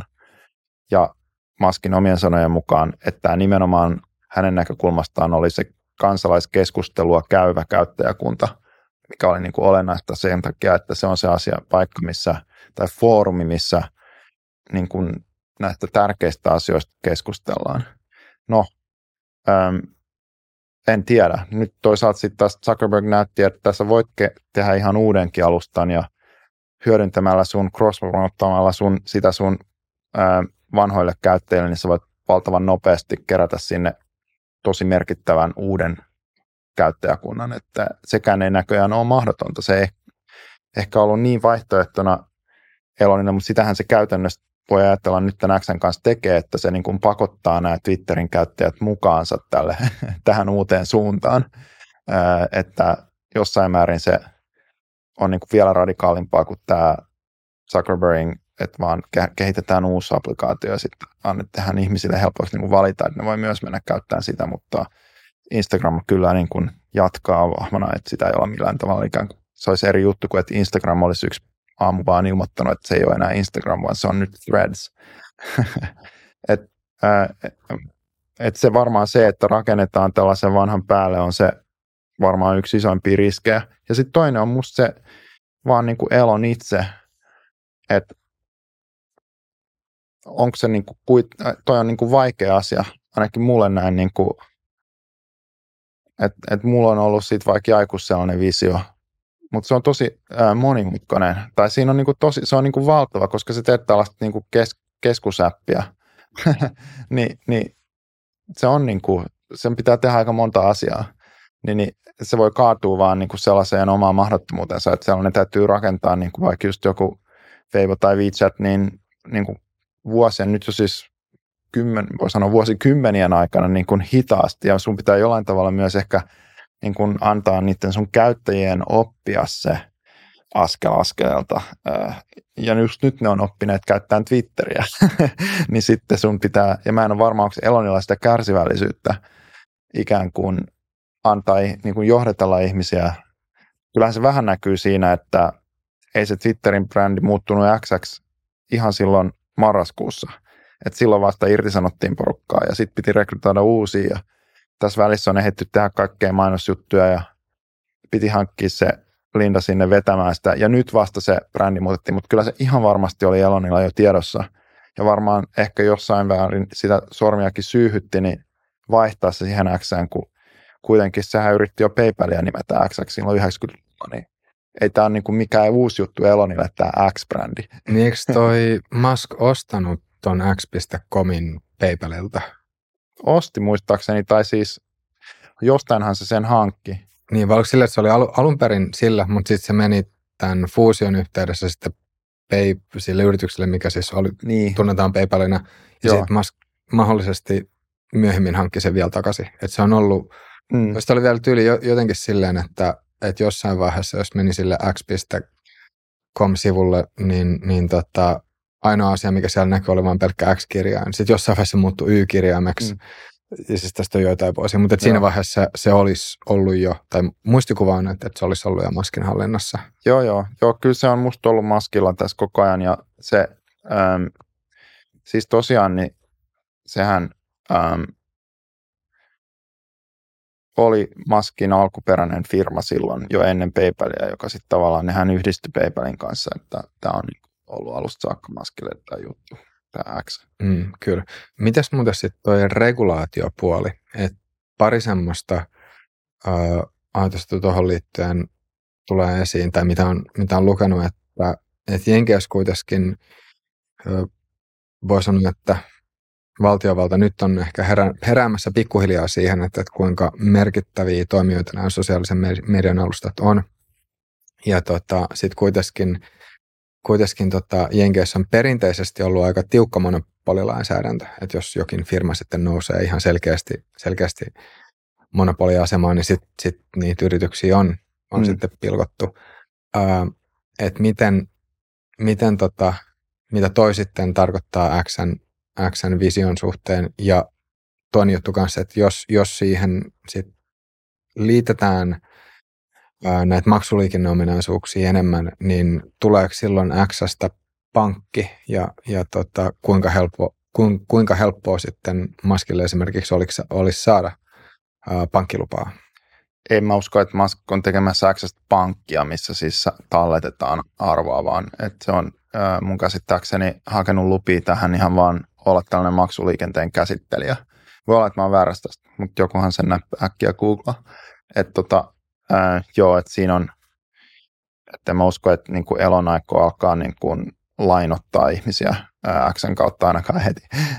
että enemmän mä luulen, että siinä on kyse tästä, että päästään ikään kuin rakentamaan omat railsit, ollaan tämmöinen Stripe tai Adien vastaava, mikä pystyy, tai mä aikanaan itse asiassa vedin vaikkapa Grouponilla, missä oli äh, niin kuin satojen miljoonien niin kuin tavallaan transaktiovolyymit, niin tämä maksu tällaista Grouponin maksuliiketoimintaa muiden juttujen ohessa, niin, niin tavallaan, että se on ihan sillä normaali, normaali osa ää, tätä, tämä tämmöinen maksujen käsittely, niin tuommoisen ison alustan, missä ostetaan ja myydään juttuja, niin sitä toimintaa, joka useat alustat sitten on ulkoistaneet vaikka just Stripeille tai Adienille, mutta tota, Elonilla selvästi on tavoitteena ikään kuin olla tällainen itse.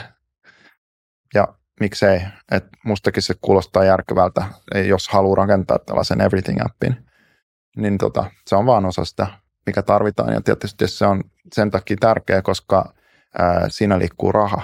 Eli nyt voidaan alkaa miettiä, että mistä tämä appi rupeaa sitten tekemään tulosta, tuloa ja tulosta jostain muusta toivon mukaan kuin mainonnasta, eikö niin? Tota, ää, eikä se ihan, ää, se kuitenkaan tällaiset ää, kuukausitilaukset, niin vaikka jokainen käyttäjä tilaisi ää, niin kuin sinisen ruksin profiilille, niin se ei niin kuin riitä, koska sun pitää päästä kiinni siihen ihmisten niin kuin ihan päivittäisen shoppailuun jollain tavalla.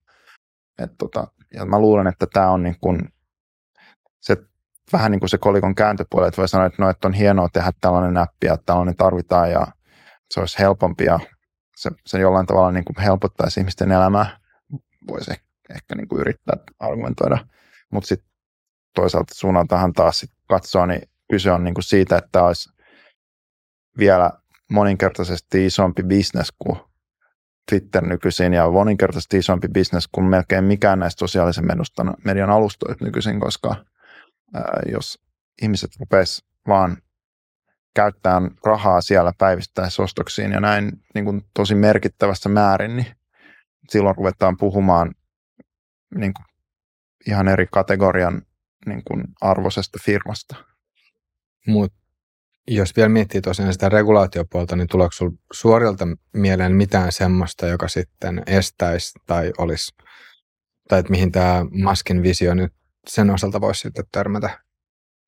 No, varmaan se voisi törmätä siihen, jos se muuttuisi täysin hallitsevaksi, että se jollain tavalla sitten pyrittäisiin pilkkomaan osiin. Et sitähän on puhuttu, että Google pitäisi pilkkoa osiin.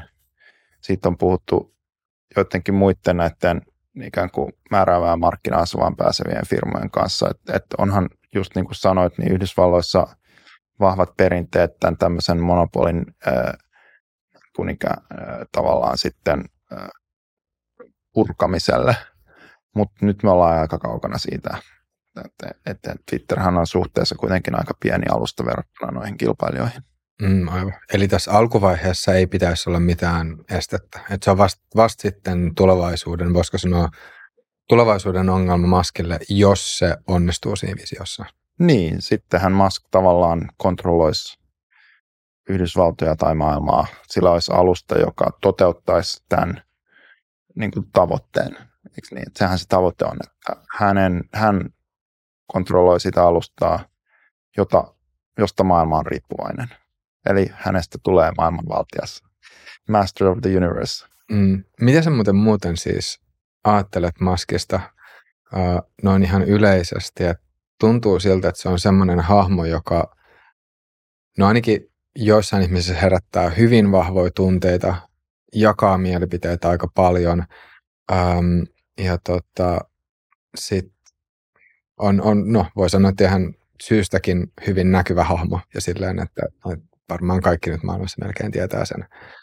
Niin, niin tota, ainakin jos puhutaan tämmöisestä länsimaisesta yhteiskunnasta, niin, niin tota, ää, mut, mit, mitä sä itse ajattelet maskista ja sit voi sanoa, että, että jos miettii sen maskin toimintatap, toimintatapoja ää, ja sit sitä ihan persoonaa ja, ja tota, ehkä toimintatapojen lisäksi myös niitä maskin visioita, Mm. Mutta mitä kaikkea tulee mieleen?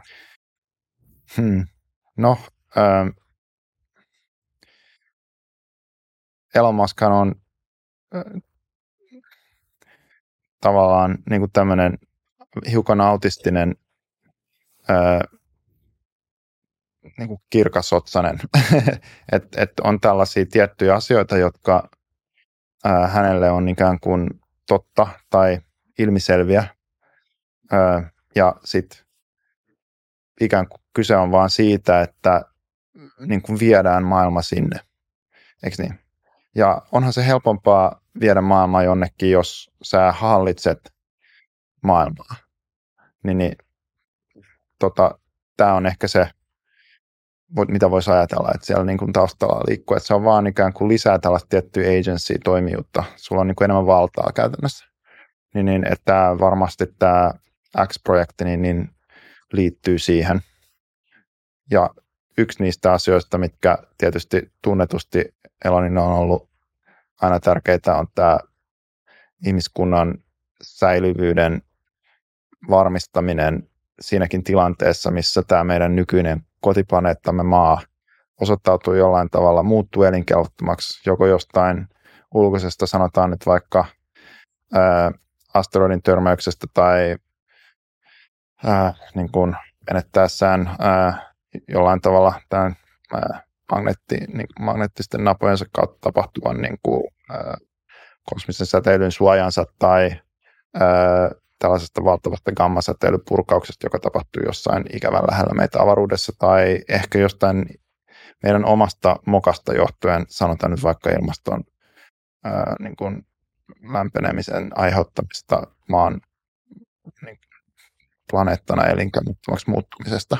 Että meidän tarvitaan niin kuin lisää näitä planeettoja ja se on vain ilmiselvää. Tämä on ollut niin kuin, tämä on musta hyvä, hyvä niin kuin esimerkki, että sillä hänellä on niin nämä kaikki firmat toimii sitten voi ajatella jotain boring company, että no, on ilmiselvää, että liikenne muuttuisi aika paljon nopeammaksi, jos kaikki liikenne menisi jossain tunneliverkostoissa ää, sen sijaan, että me tavallaan blokataan toisiamme tällaisessa 2D-pinnassa, niin kuin meillä on tällä hetkellä. Onhan meillä Los Angelesissakin tietysti siltoja, jotka menee freewayten yli, että, ää, mutta se ajatus siitä, että sä pystyt kulkemaan, rakentamaan tämän saman tieverkoston ää, niin kuin 3D-nä maan alle, niin sä pystyt tekemään siitä automaattisesti paljon tiheämmän ja ää, tehokkaamman. Ää, eli että sulla niin kuin, voi olla niin kuin vaan enemmän teitä reittejä paikasta A paikkaan B, jos sä oot porannut valtavan määrän tunneleita niin kuin 3D eri syvyyksille. ja sitä kautta sä pystyt vaan matemaattisesti heti niin kuin ratkaiseen tämän reititysongelman paljon hienommin niin, että käytännössä sulla on niin kuin aina tilaisuus päästä paikasta paikkaan B, vaikka se olisi miten kaukana. Tätä reitti, reitti, reitti, sieltä löytyy joku reitti, joka on tosi nopea. Niin, niin että tämä on se niin kuin boring company, eikö niin, että, että ratkaistaan liikenne.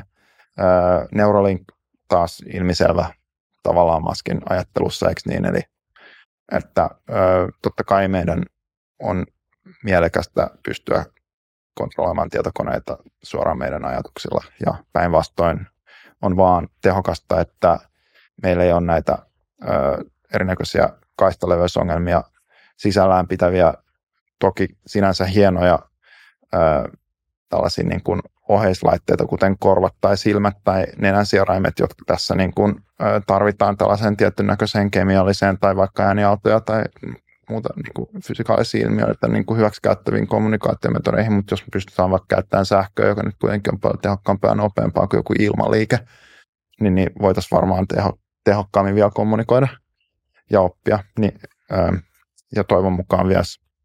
Ja tekoäly ihan sama juttu, että ilman muuta ää, tekoäly ää, tulee muuttumaan ihmis, ihmisälyä fiksummaksi, koska se vaan on niin kuin loogista ää, sitä mukaan, kun me kehitetään sille niin kuin lisää resursseja.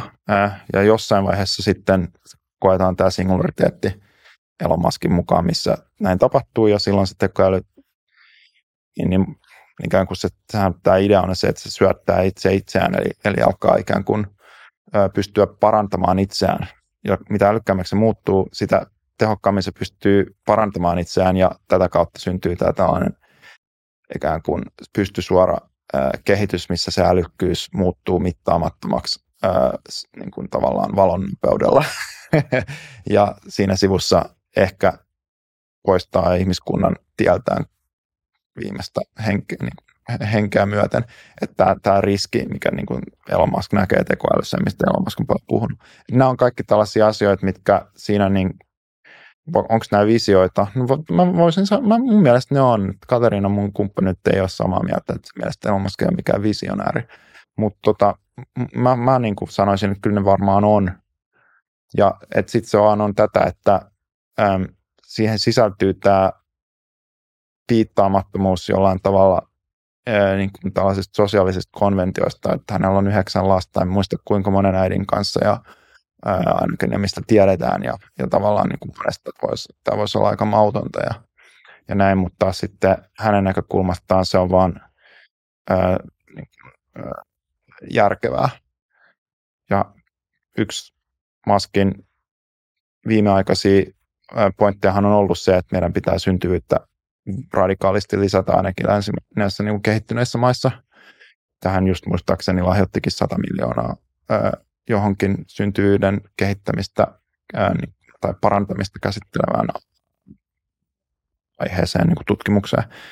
Et tota, muun muassa muuten Martin ää, Varsavski, just yksi näitä meidän portfoliofirman yrittäjistä, josta puhuin, niin, ää, joka just näki maskia tuolla Aspenissa taisi olla, niin jolla sitten on taas tällainen just nimenomaan fertiliteetti, siis niin kuin tavallaan ää, muni, ää, munasoluja ää, ihmiset laittaa pakkaseen, niin kuin tiedät, ää, silloin kun ää, naiset ajattelee, että ne voi ehkä myöhemmin tarvita niitä ää, tullakseen raskaaksi ää, helpommin, ja, mutta niitä on sitten useat miljoonia maailmassa, mitä ei ole niin kuin käytetty – mitä ei enää tarvita. Ja sitten on kysymys siitä, että mitä näille tehdään näille ihmisalkioille tai munasoluille, niin ää, yksi idea sitten on ollut tämä, että niin kun nämä Maske Elon, ää, tai Martin Elon oli laskenut, että niin kun yhden elävän ihmisen, niin kun yhden aikuisen ihmisen Marsiin lähettämisen hinnalla, niin sillä samalla hinnalla itse asiassa me voitaisiin lähettää miljoona ihmisalkiota Marsiin. Niin, niin voi olla, että meillä jossain vaiheessa sitten tulee eteen tämäkin. Että... Niin toi alkaa kuulostaa jo aika, aika skifiltä, mutta taas sit jos miettii, että, että kuinka nopeasti teknologia on kehittynyt, niin, niin tota, en kyllä itse ainakaan uskaltaisi sanoa, että, että noin missään nimessä ei voisi tapahtua. Niin, ja sitten kun vielä miettii meidän, niin kun, miten nopealla vauhdilla me pystytään myös manipuloimaan omaa DNAtamme ja miten tavallista siitä on, on tullut nyt jo tavallaan näitä designer babyjen kanssa, niin että käykö sitten niin, että jos Elonin visiot toteutuu, niin kuuluuko niihin myös tämmöinen geneettisesti manipuloitu uusi ihminen? Mm, joo, se on kyllä jännä. Sanoisitko että Maskin toimintatavat on semmoisia, että, tai just, että Maski ohjaa se, mikä on järkevää tai loogista, tai että mikä on järkevä, mikä on järkevä tämä looginen tie sen vision toteutumiselle, ja sitten se, minkälaisia tunteita muissa ihmisissä herää, niin silloin sitten vähemmän merkitystä. No joo, varmaan voisi just sanoa näin. Et, niin, silloin se on niin kuin purpose before people. Ja tämä on myös se tapa, ja munkin kokemus tästä on, on läheltä seurannut, miten Musk esimerkiksi aikanaan Teslaa veti, niin mulla oli jonkun verran omia kavereita siellä töissä ja, ja näin, ja tosiaan se monet koki sen aika epäkiitolliseksi, koska sä saatoit rakentaa jotain, joka sitten siitä huolimatta, että sä olit ehkä tehnyt ikään kuin antanut sille kaikkes, niin kuitenkin sitten jostain syystä ehkä Elonin oma käsitys asiasta oli muuttunut ja sitten se vaan, sut saatettiin vaan, sulle saatettiin vaan antaa saman tien potkut. Siitä huolimatta, että sä olisit ehkä voinut tehdä jotain muuta siellä tai näin, mutta että se, se tavallaan aina roiskuu, kun rapataan ja tämä on ehkä just nimenomaan Elon Muskin tapauksessa, niin todellakin roiskuu. Että hänellä on vaan sellainen näkemys, että ihmiset on vaihdettavissa. Ja sitä voi sitten miettiä, ja tähän mä nähtiin silloin just viime vuonna, kun Twitteristä sanottiin paljon porukkaa. Niin, niin, ja mullakin oli, ja mä itse asiassa just ajattelin, että ehdinkö mä vaikka soittaa yhdelle mun tuttavalle, joka oli siellä ää, tuota johtajana, joka oli myynyt firmansa just vähän aikaa sitten Twitterille, ja johon mäkin itse asiassa olin katsonut sijoittamista, en kylläkään sitten ollut sijoittanut, ja joka sitten ää, veti just itse asiassa tätä projektia, missä nämä ää, siniset ää, ruksit tavallaan muutettiin tai tähän niin merkiksi siitä, että ne pystyi niin tilaamaan maksamalla rahaa sen sijaan, kun aikaisemmin oli ikään kuin annettu vaan tällaisena merkkinä näille merkittäville käyttäjille siitä, että erotettiin, ketkä on autenttisia versus näitä ikään kuin niitä imitoivia klooneja, niin, niin mutta hänkin sitten siitä huolimatta, että toteutti tämän äh, onnistuneesti tämän Blue Checkmark-projektin, niin sitten kuitenkin sai potkut siinä vaiheessa, kun jossain vaiheessa musta Elon totesi, että hän ei ollenkaan enää tarvitse näitä tuota äliköitä, vaan tämä koko kategoria ää, niin kuin työntekijöitä ää, saa lähteä. Niin, tota, nämä ää, ikään kuin insinöörit tai ohjelmoijat pystyy itse olemaan omia tuotepäällikköjä, eikä tarvitse näitä tuotepäällikköjä.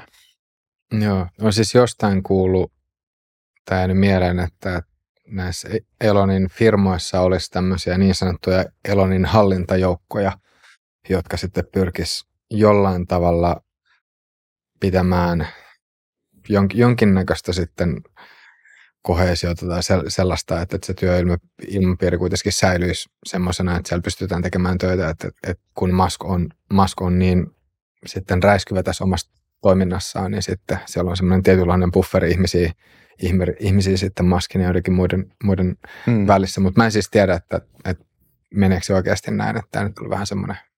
No yksi mun ää, tutun tyttö, mä muistan, oli töissä Teslan PR-tiimissä ihan kun Tesla vielä oli sellainen, muistaakseni sekin koko PR-tiimi sitten jossain vaiheessa sai potkut, mutta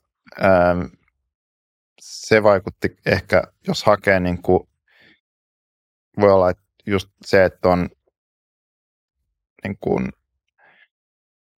äh, jonkun ambulanssilääkäri, niin voi olla aika traumaattista ja stressaavaa työtä, mutta voisin sanoa, että aika lähellä sitä oli, oli tämän tytön työ olla äh, parikymppisenä siellä Elon Muskin Teslan PR-tiimissä töissä, varsinkin silloin, kun tota, niin, niin, siinä oli näitä skandaaleita liittyen Elonin äh, pössötteluin, oliko se Joe Roganilla ja Joo.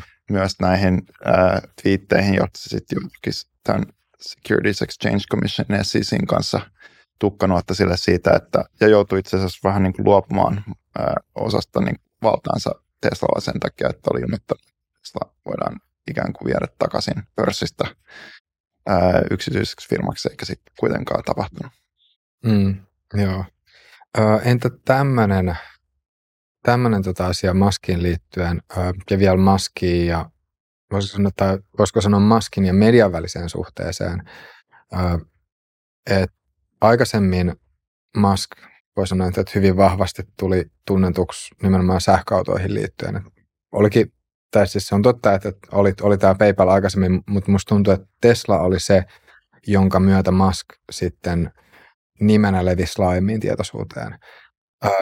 Ja silloin tietysti mielessä Musk oli tämmöinen sankari, että nyt, nyt uuden teknologian avulla ö, pelastetaan maailma tietyllä tavalla. Tuolla ilmastonmuutosta vastaan ja, ja näin. Mutta sitten siinä kohtaa, kun Musk julkisesti alkoi enemmän ottaa kantaa politiikkaan ja alkoi tulla tämmöisiä ulostuloja, että, että nyt uh, woke mind virus ja, ja, ja näin, niin sitten mediassa se narratiivi Maskesta lähti jollain tavalla muuttumaan. Ja, ja siinä, että missä aikaisemmin Mask oli ollut tämmöinen, tai Maski oli ehkä pidetty visionäärinä, sankarina, niin nyt, nyt sitten Maskista tulikin tietyllä tavalla pahis. Ja, mm. ja tota, sitten on just miettinyt, että, että voiko tuossa olla kaksi semmoista, kaksi semmoista asiaa, mitkä, mitkä että, että joiden johdosta medialla olisi kannustin ylläpitää tuommoista narratiivia. Ja sitten ihan ensimmäinen on se, että nyt Musk on suora kilpailija perinteiselle medialle, koska nyt sekä, sekä media että... En mä usko tuohon siis. Okay. Sehän vaan on ö, niin kuin omalla toiminnallaan monta kertaa osoittanut sen, että ö, siltä puuttuu tällainen niin sanottu hyvä maku.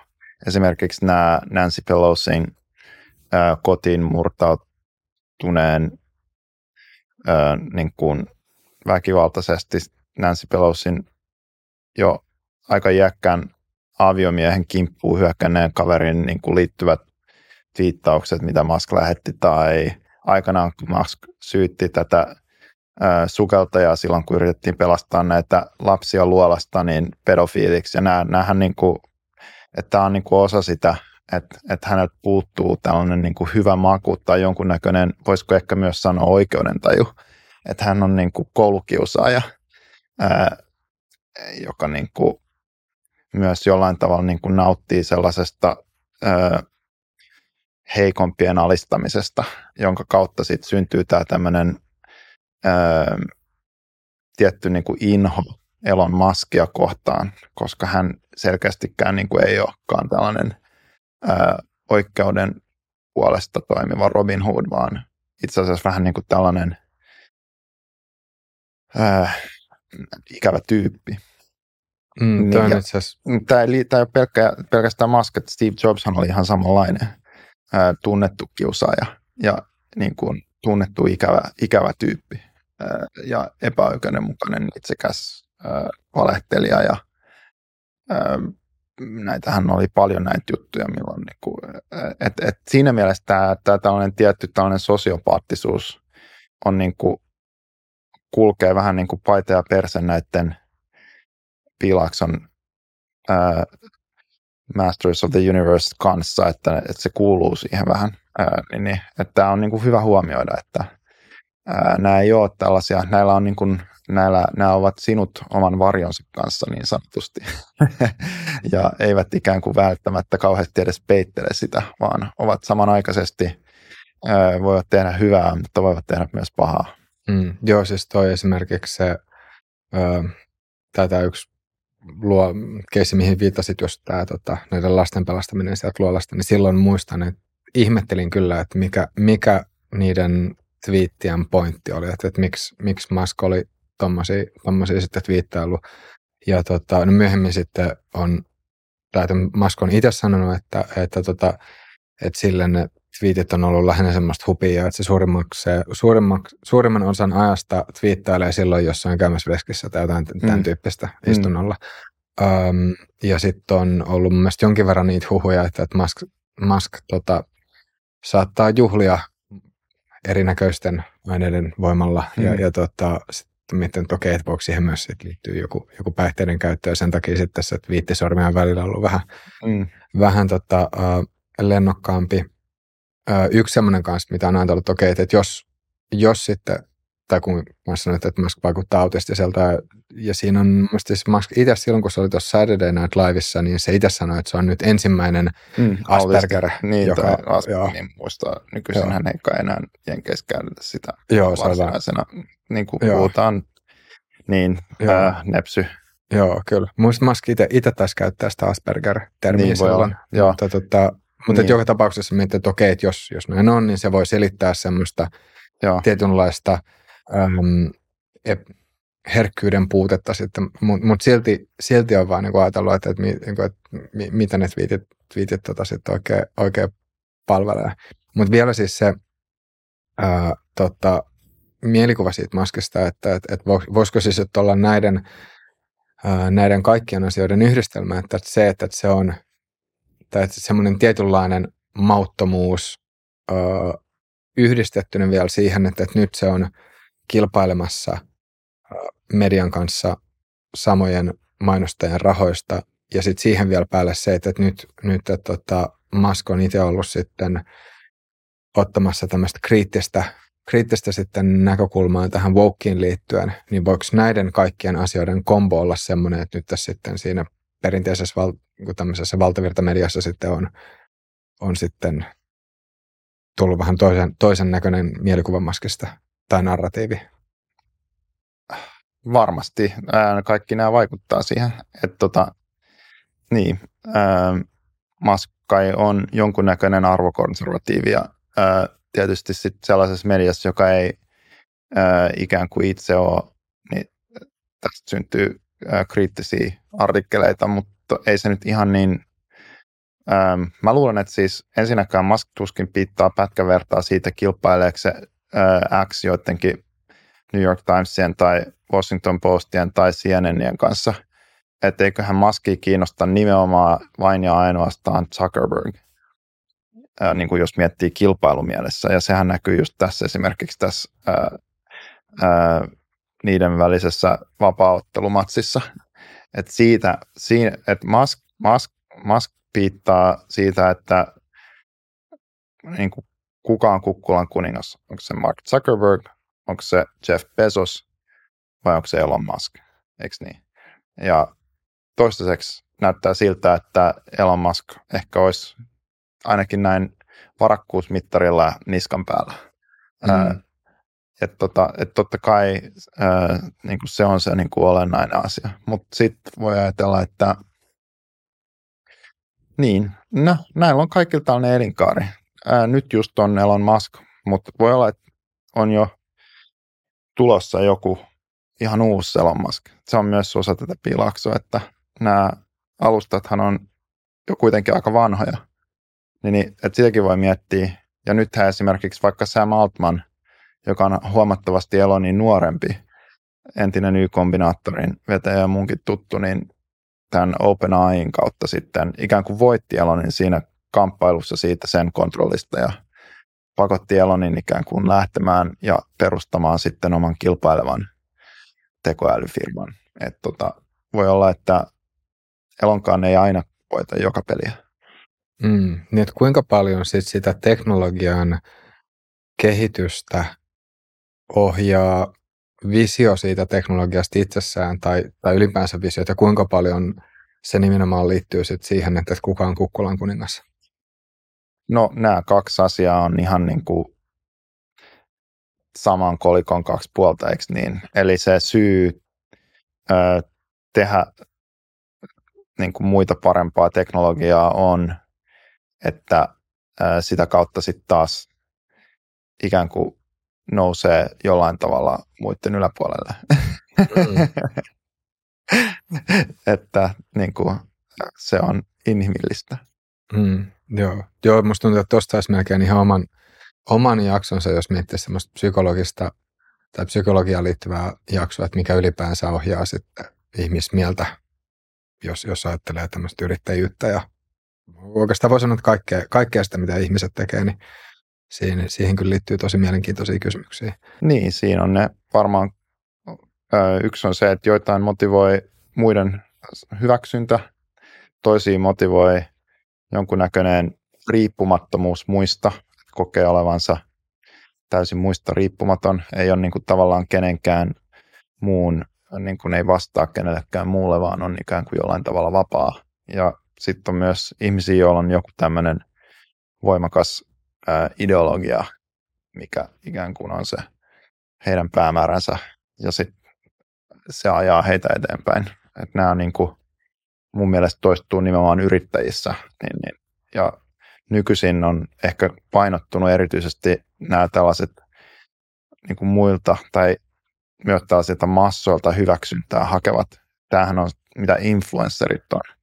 Eli että pyritään vaan miellyttämään massoja, ää, niin tota, mutta se ei ole ihan yrittämistä. Et yrittäminen on kuitenkin enemmän sitten tällaista, että nämä parhaat, kovimmat yrittäjät on mun kokemuksen mukaan näitä enneagrammityyppi kahdeksikkoja, eli tällaisia, jotka nimenomaan niitä motivoi tämä tällainen jonkunnäköinen riippumattomuus muista ää, niin kuin oman tiensä kulkijoita ja Musk hyvin voimakkaasti näyttäisi niin kuuluvan siihen kategoriaan, että just tämä tällainen tietty piittaamattomuus muiden hyväksynnästä,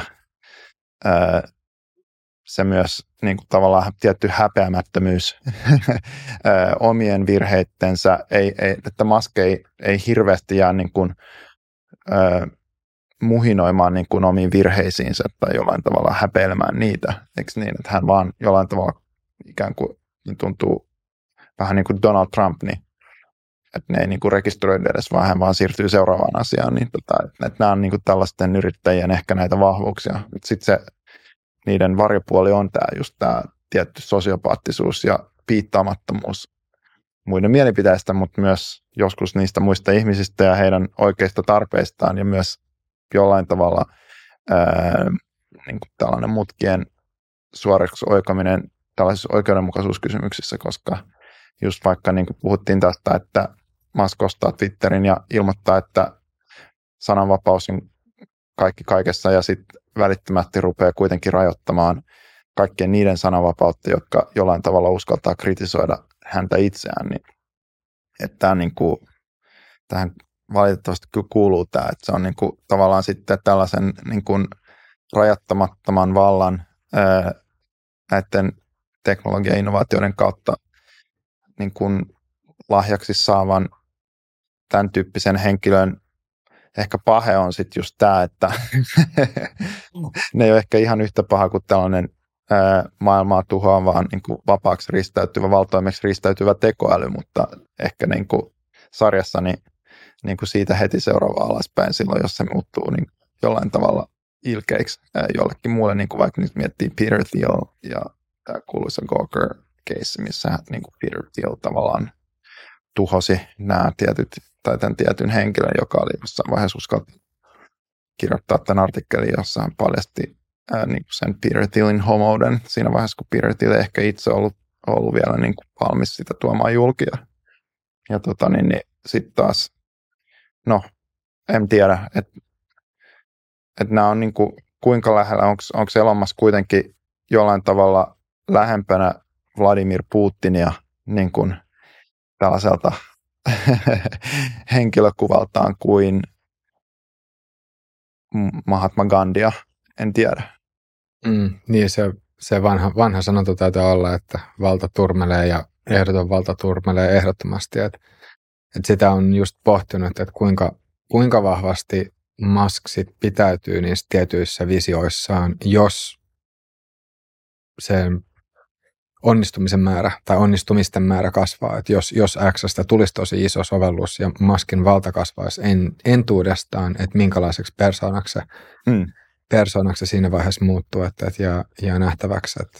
No mun kokemus on, että nämä, näiden äh, kavereiden, jotka ikään kuin näiden niin kuin, tavallaan nousee tämmöisiksi miljardöreiksi, niin niiden – estot tavallaan, niin kuin, tai se niin kuin, ää, viimeisetkin rippeet tällaisesta tietystä niin kuin, ää, jonkunnäköisestä muiden, ää, muista piittaamisesta kyllä niin kuin aika nopeasti katoaa, koska tavallaan se johtaa vähän niin kuin sellaiseen tilanteeseen, missä sä oot lähinnä tällaisten jollain tavalla sua palvelevien ihmisten ympäröimä, ja ne on tavallaan, ihmiset rupeaa tuntumaan tällaisilta niin kuin aina vaihdettavissa olevilta, ää, et jollain tavalla se, ja sitten myöskin se, että sun aika tavallaan on aina niin kuin muiden aikaa arvokkaampaa, niin esimerkiksi mä muistan, että mun kaveri valitti aina sitä, että aina kun Elonin kanssa on joku palaveri, niin se alkaa sille, että siinä voi mennä 45 minuuttia, että Elon vaan katsoo puhelintaan ja sitten koko helvetin Teslan niin kuin johtajisto vaan istuu siinä ja odottaa. Ja kukaan ei uskalla sanoa, että by the way, pitäisikö meidän nyt aloittaa tämä palaveri. Koska se riski on, että jos niin tekee, Elon saattaa vaan vastata siihen, you're fired. Niin, niin että jos todella niin kuin sun elämä on tällaista, jos sä ajattelet, niin kyllä sulle ikään kuin rupeaa myös syntymään sellainen että se niin kuin itseään vahvistava luuppi, missä niin kuin ihmiset rupeaa oikeasti tuntumaan niin vaihdettavissa olevilta ja sitten ehkä siinä vaiheessa sitten myös tällaiset romanttiset kumppanit ja melkein kaikki muukin, ehkä omaa perhettä tai niin kuin sukua lukuun ottamatta aika nopeasti, niin ää, voi alkaa tuntua siltä. Ja mä luulen, että tämä on sellainen vähän niin kuin näiden ää, menestyksekkäiden ihmisten vähän semmoinen tragedia, että muuttuu myös. Siitähän on kaikki niin kuin Citizen Kaneista kirjallisuudesta tietysti jo hänen antiikista asti löytyy näitä tällaisia traagisia ää, niin kuin joutilaan mietteitä, ää, tyyppisiä niin kuin, ää, pohdintoja myös näiltä, niin kuin, tai ehkä enemmänkin joku ää, ton, niin kuin Rooman keisarien stoalaisia ajatuksia siitä, että millaista se on, kun sä oot tällainen aurinkokuningas tai kaiken, kaiken, niin kuin, kaikki valtias, niin se on aika yksinäistä. Että se jollain tavalla ehkä osaltaan sit tuottaa myös sitä sellaista käyttäytymistä, mikä sitten voi ehkä jossain vaiheessa, en mä tiedä, ehkä se tällaiset hassut viitit tai tyhmät viitit voi olla jonkunnäköistä kapinointiikin sitä vastaan. Hakee jotain mm. kontaktia muihin. Mm, kyllä. Yksi, yksi semmoinen ajatus vielä tästä Maskin johtajuudesta. Uh, muista joskus siis kävin keskustelun, keskustelun tai juttelin yhden tyypin kanssa, jonka näkemys oli se, että, Musk on huono johtaja. Ja tota, just sen johdosta, että, tai mitä ehkä sekin on tuonut tässä vähän esille, että, että saattaa olla sitten kylmä muita, ko- kylmä muita kohtaan tai sitten ei, ei huomioi muiden ihmisten tarpeita tai, tai tunteita. Ö, mutta siinä just vaan miettisin, että okei, voi ajatella noin, mutta sitten jos katsoo vaan Maskin firmojen track recordia, että ihan, että kuinka hyvin ne firmat on menestynyt, niin sitten voiko sanoa, että, että Musk olisi huono johtaja. Että mikä on mm. se mittari, mitä käytetään silloin, kun arvioidaan, että, että onko joku ihminen hyvä vai mm. huono johtaja. Jos, jos sen pyrkii tekemään mahdollisimman arvoneutraalisti tai mm. niin kuin ilman, että siihen lataa semmoista arvoa, tämmöistä niin kuin, ähm, niin kuin moraalista puolta siitä tai, tai jotenkin näin. Mm, joo, no kyllä mä luulen, että se, ähm, sehän on ensinnäkin moninainen asia, äh, mutta just palaten vaan tuohon, että mä luulen, että just Musk elää sen että on tämä hänen tehtävä kommunikoida visio, hankkia rahoitus ja ää, kerätä niin parhaat ihmiset töihin ja hän vaan toteuttaa sitä. Ää, ja jos katsoo nyt vaikka Teslan tota viimeisin earnings calli, tota, niin, tai sitä, missä niin kuin tavallaan puhuttiin tästä Masterplan 3.0 ja oli tällainen pitkä kolmen tunnin YouTube-video, minkä voi katsoa. Itse asiassa suosittelen sitä. Se on musta tosi hyvä. Ää, mä oon katsonut sen kokonaan, niin niin tota, kyllä se niin kuin Teslan tämä Model 2, nämä u- uusi taas niin kuin neljännen generaation niin kuin Teslan mallisto, niin mitä ei nyt vielä ole niin kuin ja tämä nyt Meksikoon valmistella oleva uusi tehdas on niin kuin taas ihan valovuosien päässä siitä, mitä, miten autoja on niin kuin rakennettu vielä, niin kuin, miten niitä niin kuin vielä nykyisin rakennetaan, vielä Teslan sisälläkin, että ihan, niin kuin, ihan tajutonta se on se ää, innovaatio ja vauhti ja niin kunnianhimon taso siellä ää, niin kuin tällaisessa insinööriorganisaatiossa, mikä sinne on kyllä luotu.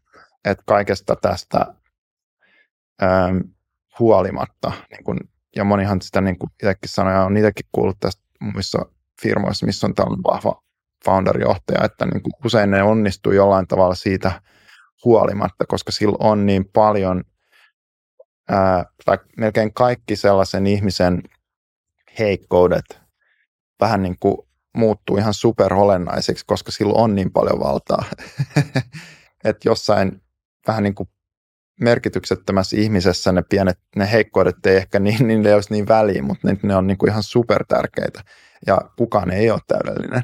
Niin, niin tämä nyt vaan on niin, että et, et, et, tota, niin, tällä metodilla niin pystyy rakentamaan tällaisia firmoja. Ja voi olla, että just nyt meillä ei ole hirveän montaa muuta yhtä hyvää tapaa tehdä niitä.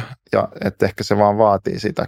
Että kyllä mäkin huomaan, että mä suosittelen tänäänkin aamulla yhdelle ää, niin kuin tosi isoksi jo kasvaneen meidän niin kuin portfoliofirman niin kuin founderille, jo, joka vaan, meillä oli vaan jotain tekstiviestittelyä.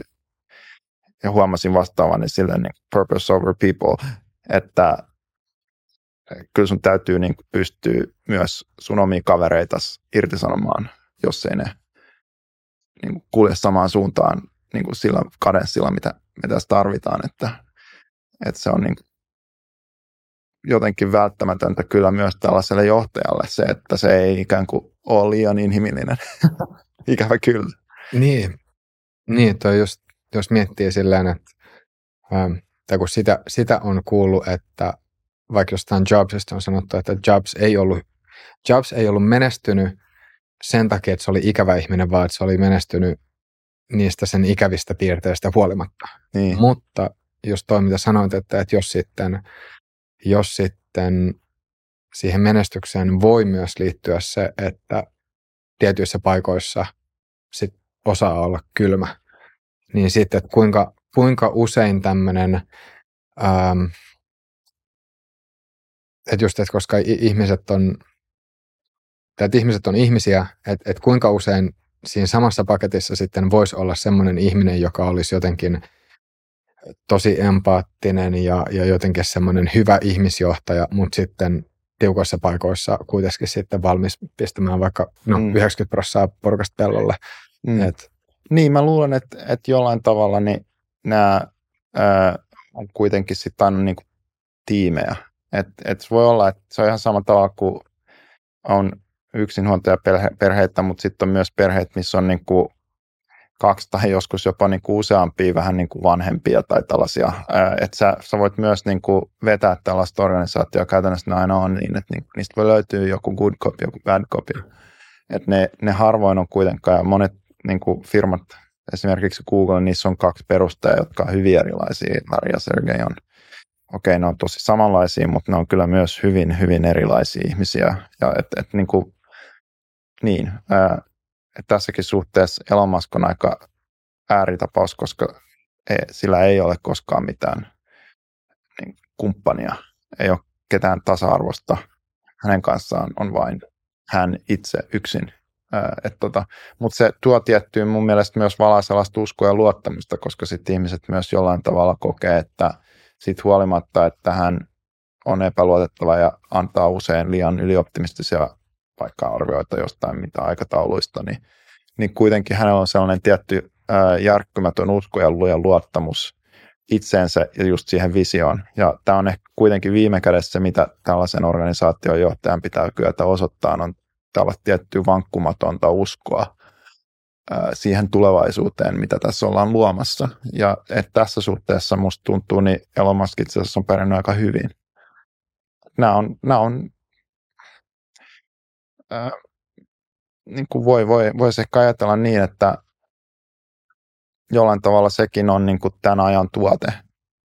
Ja nyt just meidän aika on ehkä menossa just sellaisen suuntaan, että valitettavasti tällaiset entistä niin kuin karskimmat johtajat jollain tavalla tuntuu olevan, niin kuin, että et, et, niitä, me, meillä voi tulla niin kuin seuraavaksi jotain vielä, vielä niin kuin astetta epäinhimillisempiä tyyppejä. Et se on aika, pes, mä oon siinä mielessä vähän pessimistinen, mutta toisaalta sitten taas niin äm, ehkä, ehkä me voidaan itse myös vaikuttaa siihen. Mm, niin, että kuinka paljon, kuinka paljon se on just sitä, että, että Musk on nykyään tuote tietysti mielessä ja kuinka paljon siinä on se, että, että ihmisten vuorovaikutukseen liittyy tiettyjä semmoisia aika voisi sanoa perusteellisia tai siis pysyviä lainalaisuuksia, mitkä sitten taas on riippumattomia ajasta ja paikasta. Et. Niin. No, on jotain asioita, jotka jossain kulttuurissa ihmiset on valmiit hyväksyyn ja sitten on jotain muita, mitä ne ei. Et mä luulen, että voi olla, että Elon Muskin esimerkiksi olisi ollut mahdoton, jos nyt vaikka pyörii elokuvateattereissa tämä Christopher Nolanin elokuva Oppenheimerista, niin mieti, jos Oppenheimer olisikin ollut niin kuin Elon Musk, niin voi olla, että atomipommi ei olisi tehty. Tosi monet sanoivat, että se Oppenheimerin kumppani, joka oli aika pienessä roolissa, jota näytti Matt Damon siinä tämä Yhdysvaltojen armeijan kenraali, joka sitten ikään kuin laittoi asioita tapahtuun Oppenheimerille. Itse asiassa oli aika Elon Musk-mainen hahmo. Ja tunnettu siitä, että sillä nimenomaan puuttuu tällainen ää, ikään kuin hyvät tavat ja käytös. Ja, mutta toisaalta sitten, että hän myös sai aikaiseksi tällaisia käsittämättömiä urotekoja.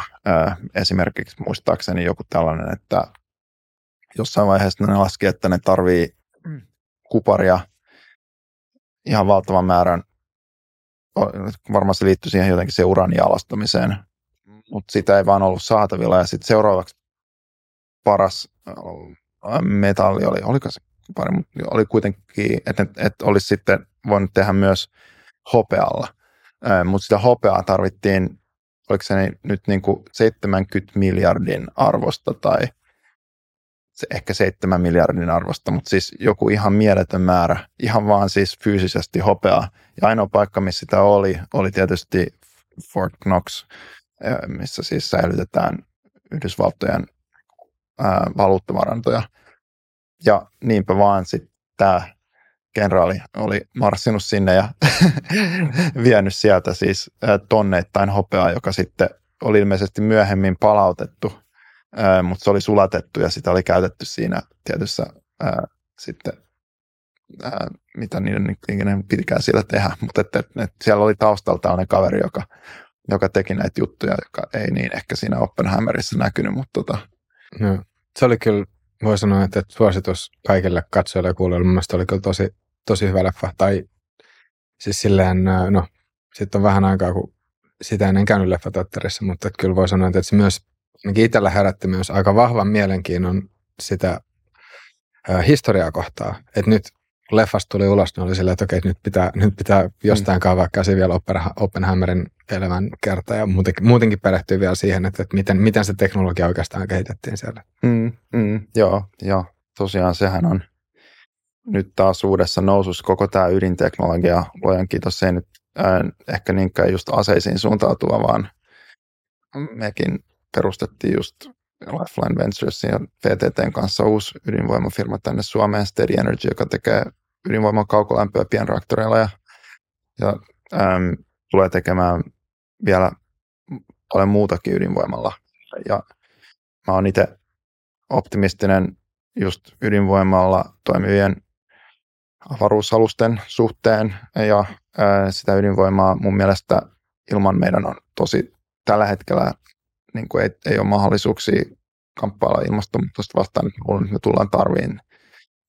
Ja meillä on niin kuin olemassa jo paljon ydinvoimalla toimivia sukellusveneitä, laivoja ja kaikkea tällaista, niin tota, et, et niin kuin, ja kaikki tämähän osetaan, vaikka siinä nyt kehitettiinkin nimenomaan just niitä pommeja, niin siinä nämä samat porukathan, jotka sitä pommia rakensi, niin kehitti käytännössä melkein kokonaan tämän fundamentin ydinteknologian ja tieteen, minkä, mihin tämä nykyinen niin kuin fissiopohjainen ydinmaailma perustuu, kunnes me saadaan jostain fuusi, toimiva fuusio, ja sekin nyt alkaa jollain tavalla lupailla, niin, mm. niin tota, tässä on niin kuin ihmiskunnan ehkä keskeisimmistä asioista kyse myös ihan niin kuin tänä päivänä, että se ei ole mikään pelkästään niin kuin historiaa tutkimista, vaan se on ihan relevanttia.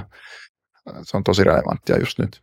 Mm, joo, siis että jos fuusio jossain vaiheessa, ja itse ainakin kyllä haluaisi olla optimistisen suhteen, että jossain vaiheessa tullaan ratkaisemaan, mutta että sitten, että jos, jos niin käy, niin voitella, että kyllähän se tulee muuttaa maailmaa sitten tosi paljon, koska, koska energia voisi sanoa, että tietysti mielessä niin se on yksi, ähm, no raaka-aineetkin on tietty tärkeä resurssi, mutta energia on niin oleellisessa osassa ihan voi sanoa, että kaikessa, kaikessa mitä yhteiskunnassa tapahtuu. Musta tuntuu, että se on sellainen asia, mitä ehkä, jos, jos ei sillä alalla ole itse töissä, niin ei välttämättä nyt mieti ihan niin paljon. Okei siis sillä, että Iltalehdessä tai Iltasanomissa saattaa olla juttu siitä, että mihin, mihin, suuntaan sähkön hinta on menossa, Mut, mutta kaikki ne asiat, mitä olisi mahdollista tehdä, jos energia muuttuisi vaikka, tai energian hinta muuttuisi sadasosaan siitä, mitä se on nykyisin, niin kyllähän siis maailma muuttuisi tosi tosi paljon. Niin, niin. Ja ihan vaan jo niin Euroopan, Euroopassa niin puolet energiasta, siis 50 prosenttia käytetystä energiasta menee lämmitykseen.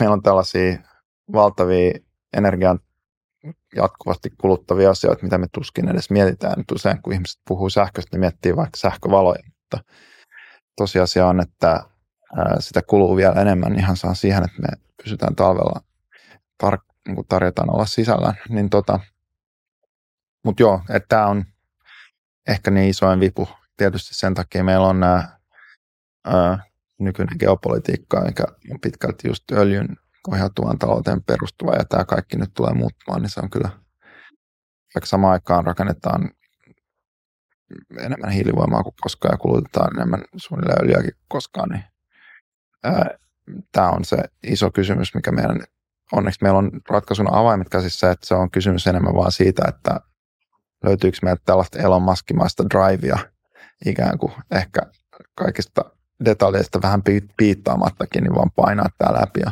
Niin veikkaatko että voisiko Musk jossain vaiheessa innostua ydinvoimasta? on, Musk ainakin on, on Musk puhunut sen ihan puolesta. pro ydinvoima, kyllä joo. On. Mutta sillä tasolla, että se vielä lähtisi perustaa firman. No, mä en ole varma, onko Musk mukana noissa Piilakson lemppari. Niitähän on pari tällaista, niin kuin vaikka fuusiota rakentavaa. Mä tiedän ainakin, että Sam Altman, joka on Muskin sitä lähipiiriä, tai ainakin oli ennen kuin niillä oli tämä breakup tämän Hopnain suhteen, niin on sijoittanut, oliko se nyt parisataa miljoonaakin omaa rahansa yhteen näistä uusio, fuusiota kehittävistä firmoista. Et mä en ole ihan varma, onko niin kuin Elon siinä mukana, mutta usein se on niin kuin Reid Hoffman, Elon Musk, Sam Altman ja Vinod Kosla ja pari muuta, jotka tuppaa tekemään tiiminä näitä juttuja mm. jollain, jollain kokoonpanolla vähän kai riippuen siitä, kuka sattuu mukaan mihinkin. Okei. Okay. Uh, Kiina ja tota, vielä Tesla. Uh, tästä tuli myös yksi artikkeli luettua tässä just pari päivää sitten, että et, kuinka fiksu Teslalle on ollut mennä Kiinaan ottaen huomioon, että, että tota, Kiinalla kuitenkin on, että Kiinan lähtökohta on se, että nyt opitaan siitä teknologiasta mahdollisimman paljon, kopioidaan se ja sitten sit sen jälkeen lähdetään, lähdetään tota rakentamaan tai että lähdetään kiinalaisten yritysten voimalla sitten tekemään samoja asioita, mm. mahdollisesti ehkä sitten kuka tietää, Tesla ajetaan jossain vaiheessa Kiinasta ulos. Mm. Että onko tämä onko tämä Teslan kannalta ollut, ollut fiksu veto ja sitten jatkokysymykseksi, että voiko tämä toisaaltaan, tai että voiko tämä toisaalta oikeastaan sitten olla merkki siitä, että Musk uskoo visioon, että jos, jos ja, tai siis kun Musk on aikaisemmin sanonut, että, että, että Muskin kannalta se oleellisen juttu ei ole se, että, että menestyykö Tesla, vaan se, että, että liikenne sähköistyy, mm. niin olisiko, olisiko mahdollista, että Musk olisi etukäteen miettinyt, että okei, että se on ihan todennäköinen skenaario, että kiinalaiset tulee tekemään noin, mutta sitten Musk luottaa, että ehkä, ehkä sitten lännessä lännessä Tesla pärjää tarpeeksi hyvin, mutta että se Kiinan, Kiinan kun Kiinaan meno on, on osittain ollut sitten semmoinen veto, millä on vauhditettu kiinalaisten siirtymään sähköautoiluun. Mutta mitä sä itse mm, Joo, niin varmasti on. Että tämähän on just Kiinan niin kuin kommunistisen puolueen raivaama strategia ollut jo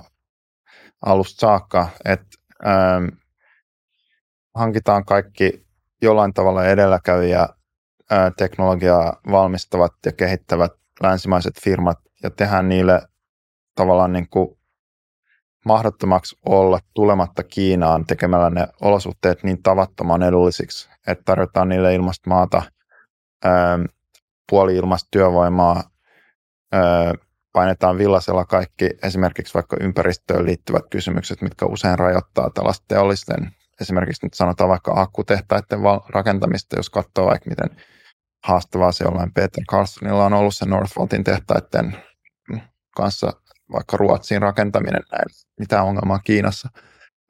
Ja sitten tarjotaan vielä lainoja, mutta sitten tulee ja sitten taustalla tämä lupaus siitä, että täällä on käytännössä lähes rajaton kuluttajakysyntä ää, niin asioille.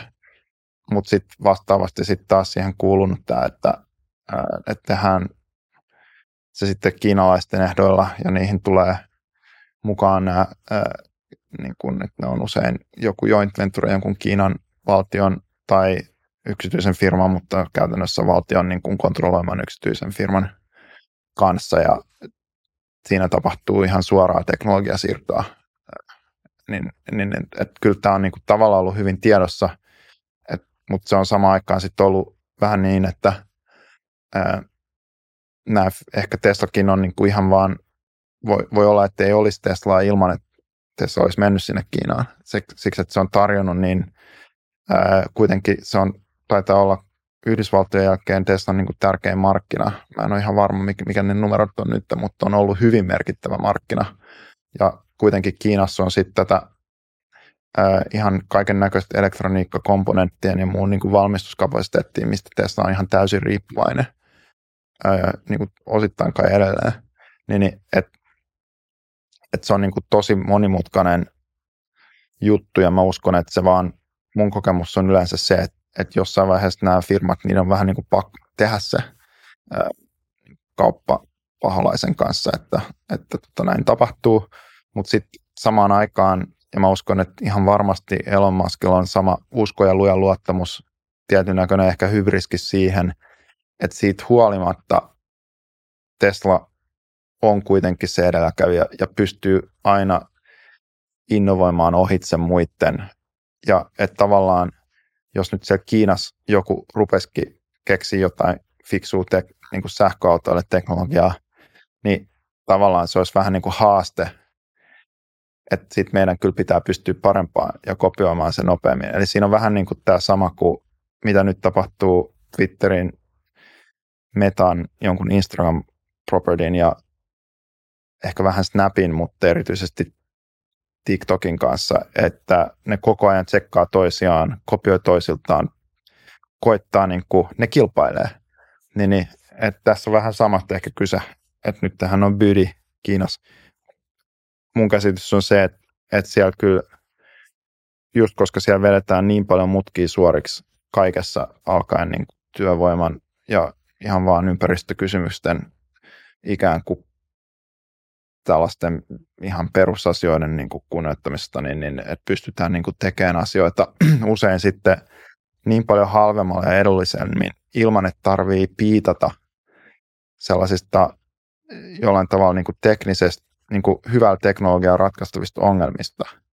Että se, se on vähän niin kuin tiedä sitä, että aikanaan minkä takia antiikin Kreikassa ei kehitetty niin kuin merkittäviä teknisiä innovaatioita, no, koska siellä oli orjia, jotka pysty hoitamaan kaiken miestyövoimalla, että ikään kuin ei tarvittu tällaista, ei ollut niin kuin painetta tähän. Niin mä itse niin olen vähän sitä mieltä, että mä niin kuin suhtaudun tietyssä mielessä skeptisesti siihen Kiinan stackiin, siksi että ei ole koskaan niin kuin tällaisella keskusjohtoisella mallilla kuitenkaan pystytty niin kuin innovoimaan ohitse tällaisen niin kuin länsimaisen niin kuin kapitalismi-demokratiamallin niin ohi mun käsityksen mukaan edes silloin Natsi-Saksan aikaa. Ja ähm, samaan aikaan sitten kuitenkin niin Kiinalla on näitä muita tällaisia rakenteellisia ongelmia, jotka voi tehdä sitten koko, että se enemmänkin se ongelma nyt tähän Kiinassa on se, että siellä on selkeästi ihan mielettömän vakavia talouden vaikka suhteen, niin näitä niin tosi vaikeita ongelmia, väestörakenne, et cetera myös. Ja sitten Kiina on alkanut kääntyä vähän niin kuin sisäänpäin. Että ehkä nyt on alettu tajuta, että vitsi, että ei me tästä niin kuin ihan suoraan päät muututakaan niin kuin tämä globaali niin kuin maailmanvaltiaiksi. Niin kuin ehkä jossain vaiheessa vähän, vielä ehkä kymmenen vuotta sitten voi ajatella ehkä kommunistisen puolueen keskusjohtossa ehkä jopa uumoiltiin. Öö, vaan että onkin tärkeämpää, että me pystytään dominoimaan tätä lähipiiriä ja ennen kaikkea kontrolloimaan meidän omaa kansaa ja nimenomaan tätä Han Kiinan niin kuin, niin kuin tavallaan, että, että se, se, se on niin kuin, rupeaa muistuttaa enemmän tällaista vähän niin kuin perinteistä diktatuuria. Ja siinä ikävä kyllä samalla sitten tulee esiin nämä, niin kuin mikä nähdään nyt just tuo Venäjä Putin hyökkäsi Ukrainaan, että kyllä se Taivan on kiinalaisten näkökulmasta. Se on vähän sama kuin ajattelen nyt, jos meillä on vaikka Ahvenanmaa tuossa, että jos silloin kun täällä oli kansalaissota, punaiset ja valkoiset, niin olisikin käynyt niin, että punaiset olisi siinä lopussa ottanut ää, paatit ja ajanut tuonne Ahvenanmaalle Maariahaminaan ja sitten vienyt mukanaan vaikka haavisamandat ja nehän vei kaikki nämä tuolta Kiinan ää, niin kuin Pekingin näistä ää, niin kuin kielletystä kaupungista kaikki aarteet Taivaniin. Ne on siellä Taivanissa, jos menee niin museossa. ne on sieltä Manner-Kiinalta tuotu. Et tota, niin, niin, et siinä on niin kuin tällainen, jos sulla olisi, meillä olisi kaikki meidän niin kuin, suunnilleen niin kuin kanteleet tuolla Maarianhaminassa ja sitten olisi vielä käynyt niin, että meidän arkkivihollinen Venäjä olisi mennyt sinne ja suojannut niin, että me ei oltaisi voitu mennä sinne ja ottaa niitä takaisin. ja että käytännössä nyt Ahvenanmaa olisi tällainen vähän niin kuin Taivan on. Sehän on merkittävä Yhdysvaltojen kuitenkin niin kuin liittolainen ja sotilastukikohta. Ja tuossa ihan vieressä. Niin voi olla, että meillä olisi täällä joku puolue joku osa kansaa, jotka ajattelisi niin kuin tavallaan Kiinan kommunistinen puolue ajattelee ja niin kuin suuri osa Kiinan kansasta ajattelee, että, totta kai se Taivan on, kuuluu meille ja että on vääryydellä meiltä siinä vaiheessa, kun me käytiin meidän niin kuin Kiinahan kävi tämän oman sisällissotansa, jonka tuloksena se häviävä osapuoli, joka taisteli kommunisteja vastaan, sitten pakeni sinne Taivaniin, mistä tämä on niin kuin lähtöisin tämä kahtia niin kuin asettelu tai vastakkainasettelu, niin et ei se niin kuin musta ta- tavallaan nyt kun vielä ajattelee, että just äsken Kiina kuitenkin sitten sai Hongkongin, et, ja vielä aika sillä ronskisti, niin, niin että ajattelee, jos meillä olisi vaikka se tilanne, että me oltaisiin just saatu vaikka Viipuri takaisin, niin voi olla, että ne lisäisi meidän sellaista fiilistä siitä, että jumalauta, että nyt otetaan se Ahvenanmaakin. Mm. Niin mä itse, kyllä me niin kuin valmistutaan siihen, että Kiina hyökkää ja että miten se muuttaa ja alkaa, miten se tulee muuttaa maailmaa että yhtäkkiä.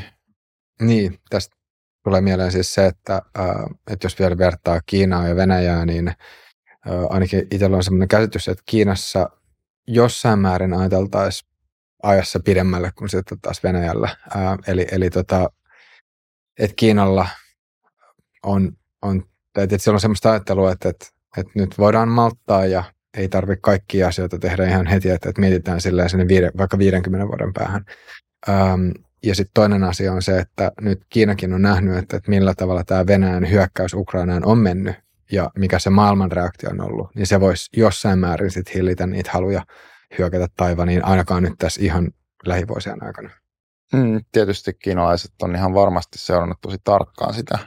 Ja toki siinä oli tämä länsimaiden yhtenäisyys, mikä tavallaan ehkä se oli se merkittävin signaali siinä. Mutta sitten jos katsoo, niin ei länsimaat kuitenkaan ole sitä Ukrainaa ehkä niin vahvasti ruvennut puolustaa kuin ne vois. NATO ei missään vaiheessa on ollut tosi tarkka, että ei, ei se kannu konfliktiin. Ja, et tavallaan, niin, että vaikka Ukrainassa on vahvaa aseapua, niin ne on kuitenkin oman onnensa nojassa siellä. Niin, niin että et tuostakin voi olla kahta eri mieltä, mm. että mitä se sitten oikeasti osoittaa Kiinalle. Ja tota, niin, niin, toki Kiinan kannalta on tärkeää, että Venäjä ja Putinin Venäjä nimenomaan niin kuin säilyy mahdollisimman vahvana, että se, koska se hajauttaa sitä, että on niin kuin tavallaan länsimailla on kaksi vihollista sen sijaan, että jos nyt ajatellaan, että Venäjä ikään kuin tuosta jollain tavalla romahtaisi ja muuttuisi niin kuin enää vaatisi huomiota, niin sitten koko huomio voisi kiinnittyä Kiinaan. Ja sitten toki meillä on tämä, niin Kiinallahan niin kuin, kun on nämä tavallaan nämä useful idiots täällä Euroopassakin esimerkiksi, jotka on niin kuin aktiivisesti rakentaneet näitä suhteita Kiinaan. Ja just katsoin niin esimerkiksi, että tällä hetkellähän, jos vaikka Hesarikin lukee, niin kohkataan just vaikka näistä kiinalaisista sähköautoista. Et, ja niiden kulutus onhan on kasvanut aivan dramaattisesti. Nimenomaan Eurooppa ihmiset ostaa ihan hulluna nimenomaan kiinalaista tällaista teknologiaa. Ja sitten samaan aikaan Yhdysvalloissa taas sitten valmistusta koko ajan siirretään Apple, kaikki nämä merkittävimmät siirtää pois Kiinasta, että Yhdysvaltojenhan riippuvuus Kiinasta niin kuin tällä tasolla ää, ja asiassa niin kuin, niin kuin on laskusuunnassa, koska siellä nimenomaan strategisesti pyritään nyt kaikin keinoin niin kuin, ää, siirtymään pois Kiinan riippuvuudesta sen takia, että ennakoidaan tätä tulevaa konfliktia, niin Eurooppa on menossa niin kuin just vähän niin kuin eri suuntaan siinä. Vähän niin kuin Eurooppa meni just eri suuntaan vuosikymmenen, ellei enemmänkin Venäjän kanssa, huolimatta siitä Putinin aika selkeistä niin kuin viesteistä siitä, että mistä, mitä siellä Putinin, Putinin niin kuin kämpillä niin mietittiin, niin, niin Eurooppahan rakensi Nord Streamia ja iloissaan otti kaasua vastaan ja muuttui energiariippuvaiseksi. Niin, kyllä niin, oli suom- niin kuin, suomalaisiakin, jotka oli siinä projektissa mukana. Oli, oli, oli. Ja nyt on suomalaisia, jotka on ollut tosi äh, vahvoja Kiina-promottoreita Suomessa myös. Ihan samat kyse. Niin, tämä on niin kuin, ää, no, toivon mukaan kaikki menee hyvin, mutta tota, jos yhtään niin kuin oikeasti niin kuin seuraa, mitä Kiinassa tapahtuu, niin, niin kuin tilanne ei välttämättä ole kauhean edullinen just nyt mm. sen suhteen, että mitä voi kuvitella tapahtuman seuraavaksi.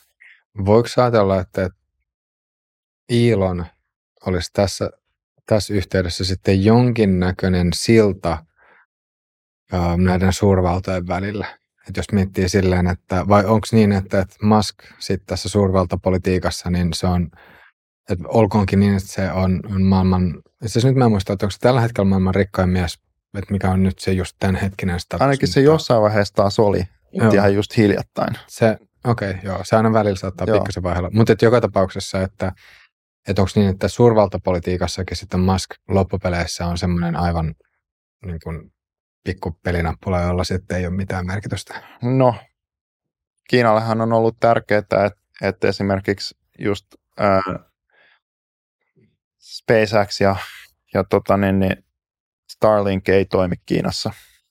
Ja Muskhan on niin kuin, sitoutunut siihen, että Starlink ei toimi Kiinassa, joka antaisi mahdollisuuden Kiinan ää, kansalaisille ikään kuin ohittaa tämä Great Firewall, joka estää niitä pääsemät käsiksi avoimeen internettiin Kiinan puolella.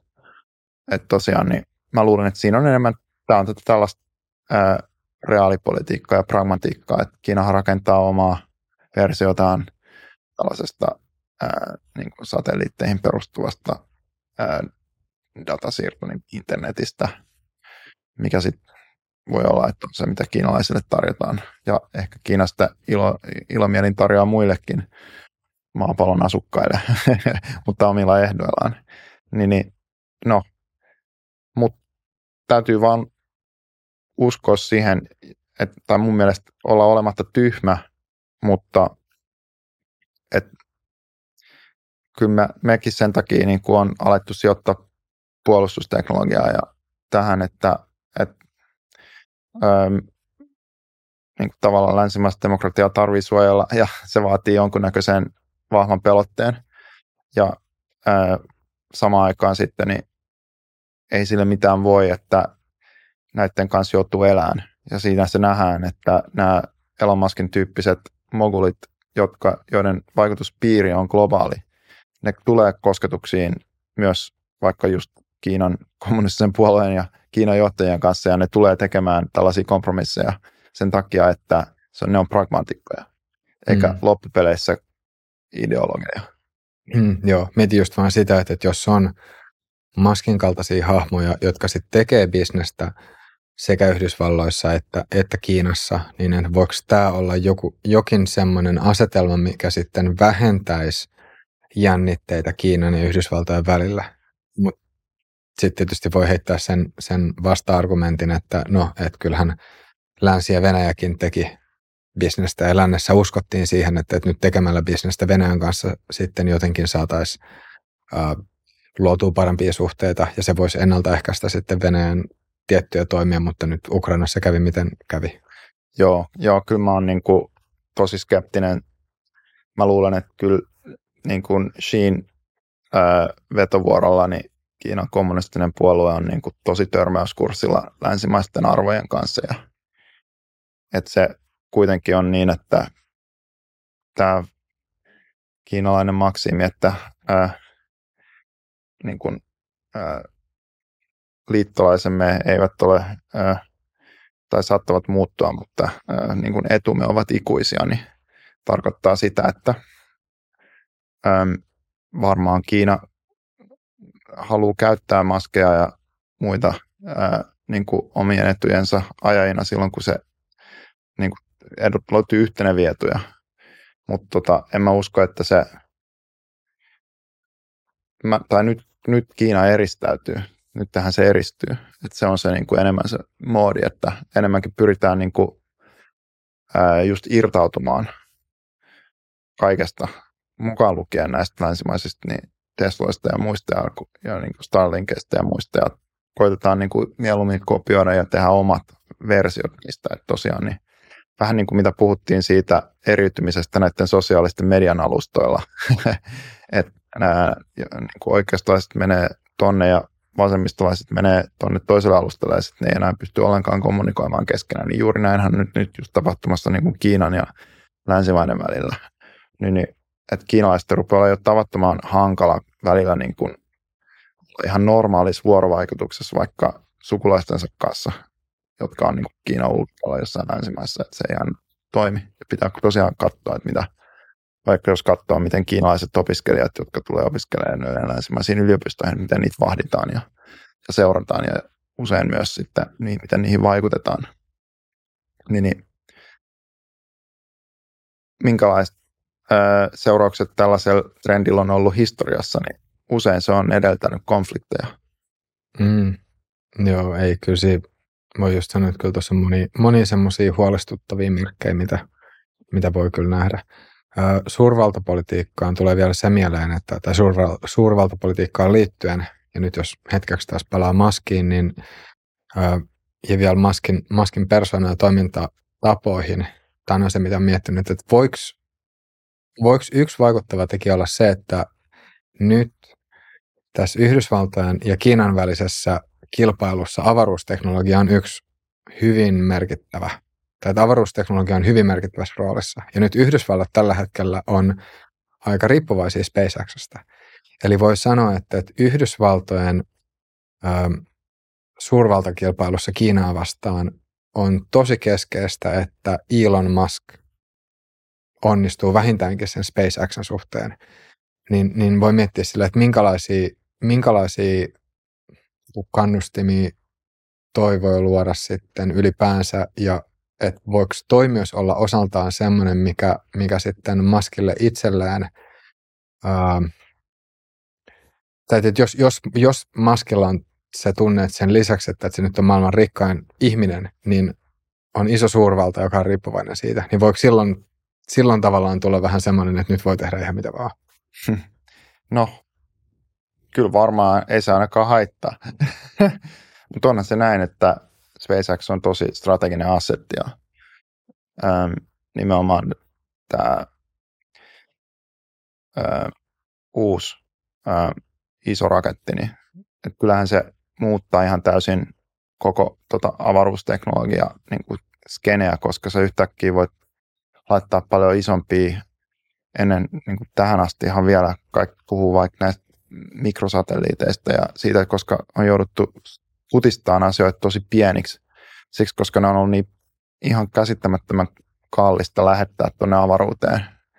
Niin, niin, Mutta nyt kun oikeastaan ei tarvitse enää viitata siitä, niin, et, niin kuin me on nähty, että sinne voi lähettää vaikka Teslan auton, ää, niin, niin et silloin yhtäkkiä sä voitkin vaan tehdä paljon edullisemmin niin kuin paljon standardeimmilla komponenteilla kamaa. Ja ehkä sun ei tarvi myöskään niin välittää siitä, kauan se niin kuin säilyy ennen kuin se menee rikki tuolla, koska sä voit vaan sitten lähettää uuden sinne tosi edullisesti, koska ne on nyt niin paljon halvempi tehdä, kun sun ei enää tarvi tehdä niistä tällaisia hienoja pieniä miniaturisoituja niin kuin high-tech juttuja, vaan ne voi olla ihan tällaista perus niin kuin off-the-shelf kamaa, mitä sä voit ostaa niin komponentteja, mitä menee vaikka puhelimiin tai muuhun kulutuselektroniikkaan, niin, niin että se on niin kuin, ja sä voit tehdä iso, isoja, todella isoja satelliitteja, ää, niin, niin että sun ei tarvi, niin kuin jos mietitään vaikka tätä ää, viimeisintä niin kuin, ää, teleskooppia, niin että tiedät se joku Hubble tai vastaavat, nämä, siellä on kaikki hienoja foldaavia peilejä ja tällaista mieletöntä ää, niin kuin käsityötä, että saadaan jälleen kerran niin kuin, niin kuin joku origami niin kuin taiteltua tällaiseen pieneen tilaan, joka sitten avautuu tuolla, niin, niin ää, nyt voi yhtäkkiä laittaa, ei tarvitse enää välittää siitä, niin että se on ihan game changing sillä, mitä voidaan tehdä avaruudessa.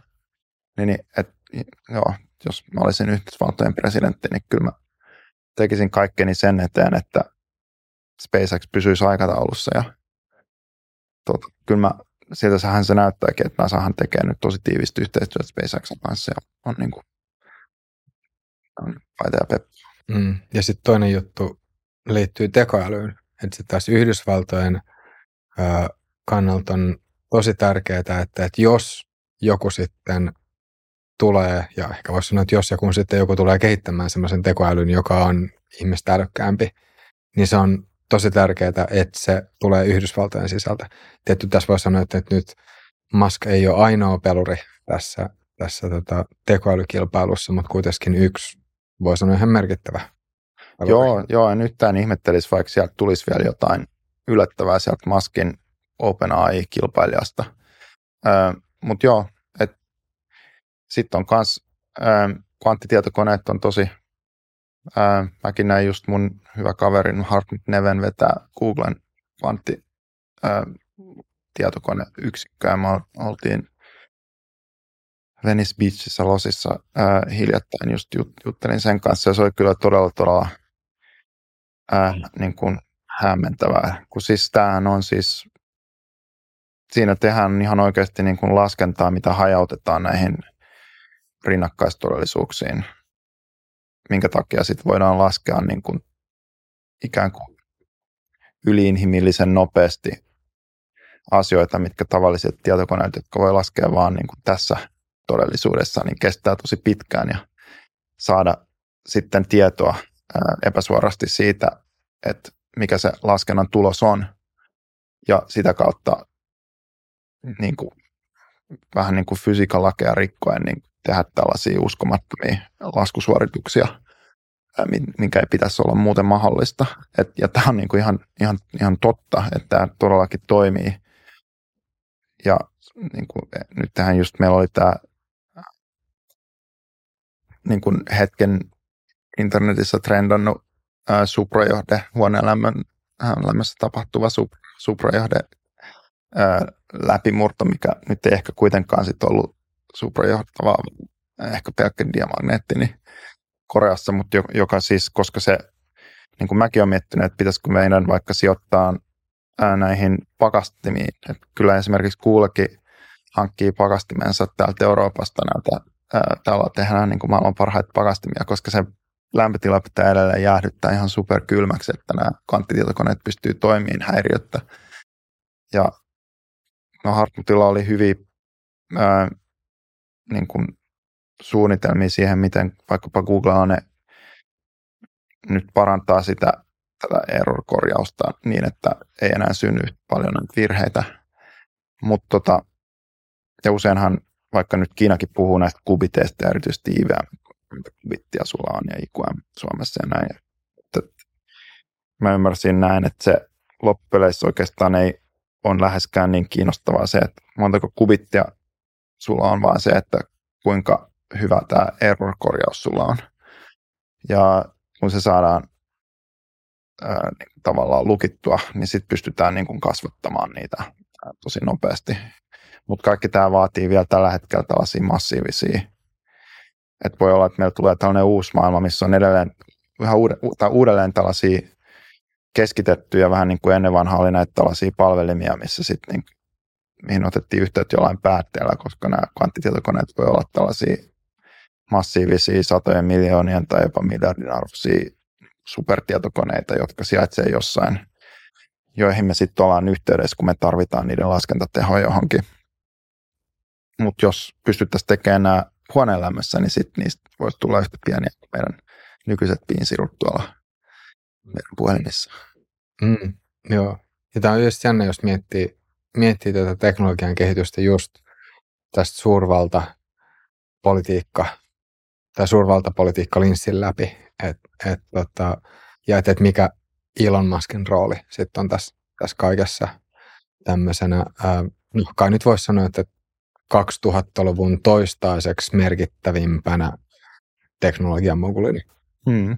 Niin, niin just vaan toi, että et, et samalla tavalla kuin Kiinan ja Yhdysvaltojen välillä on se kilpailu siitä, että kuka keksii ensimmäisenä sen tekoäly, joka sitten on ihmistä parempi, niin kvanttitietokoneiden kanssa ihan sama juttu, että, että, että se kuka saa ensimmäisenä to, ne toimimaan. Ää, koska sitten taas, jos niin kuin kvanttitietokoneen, jos, jos pystytään kehittämään tarpeeksi hyvä kvanttitietokone, niin sittenhän se muuttaa myös internetin toimintaa ihan niin kuin saman tien. Kaikki niin, salausalgoritmit mm. ja muut, ne joudutaan miettimään ihan, mm. ihan uudestaan. Niin, ja, niin. Ja, ja tavallaan se, että, että nyt ää, nyt niin kuin, ja sitten vielä tämä fuusiovoima. Et Niin. peri, periaatteessa voi ajatella, että, että jos, jos Yhdysvallat onnistuu sitten esimerkiksi näissä kaikissa kolmessa, tai jos, jos ei miitä sitä pelkästään vain Yhdysvaltain vinkkelissä, vaan sillä, että jos läntinen maailma onnistuu näissä, niin se tulee muuttamaan tosi selkeästi, selkeästi sitten tota, ainakin hetkellisesti ää, lännen ja Kiinan välistä tasapainoa. Tietysti sitten taas nyt voi palata tähän Opper, Oppenheimer-leffaan ja, ja todeta, että, että vaikka ydinpommi keksittiinkin lännessä ensin, niin siinä ei kuitenkin, ja, ja se oli tavallaan se, mikä ää, voi sanoa, että loi Yhdysvalloille semmoisen selkeän suurvalta-asetelman, Mm. mm. se oli periaatteessa niin kuin sinetti. Mm. Niin sitten siinä ei kauhean kauan mennyt, kun sitten Neuvostoliitto keksi omansa ja Mm. sitten taas tuli kylmä sota. Eli, eli periaatteessa, että vaikka nämä kaikki asiat keksittäisikin lännessä, niin ei se mitenkään tarkoittaisi sitä, että nyt, nyt jotenkin Kiinan, Mm. ää, Kiina sitten katoaisi jonnekin tai Kiinan valta katoaisi Niin. kokonaan maan päältä. Kyllä, kyllä. Näin se menee, että kun se, se information wants to be free, että Mm. se vuotaa olennaisesti sitten kyllä varmasti alle, vaikka se jossain tietysti aina ensin keksitäänkin. Mm, näinpä.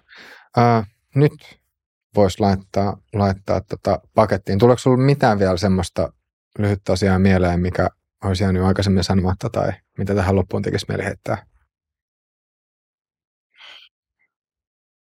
Nähdäänkö Elon Musk Suomessa joskus? En tiedä, että mikä ää, saisi sen aikaan, niin varmaan meidän täytyisi tehdä ää, joku uusi superkiinnostava teknologia täällä. Ehkä, ää, ehkä se ei ole se huono lämpöinen suprajahde, mutta ehkä se voisi olla vaikka IKM kvanttitietokone.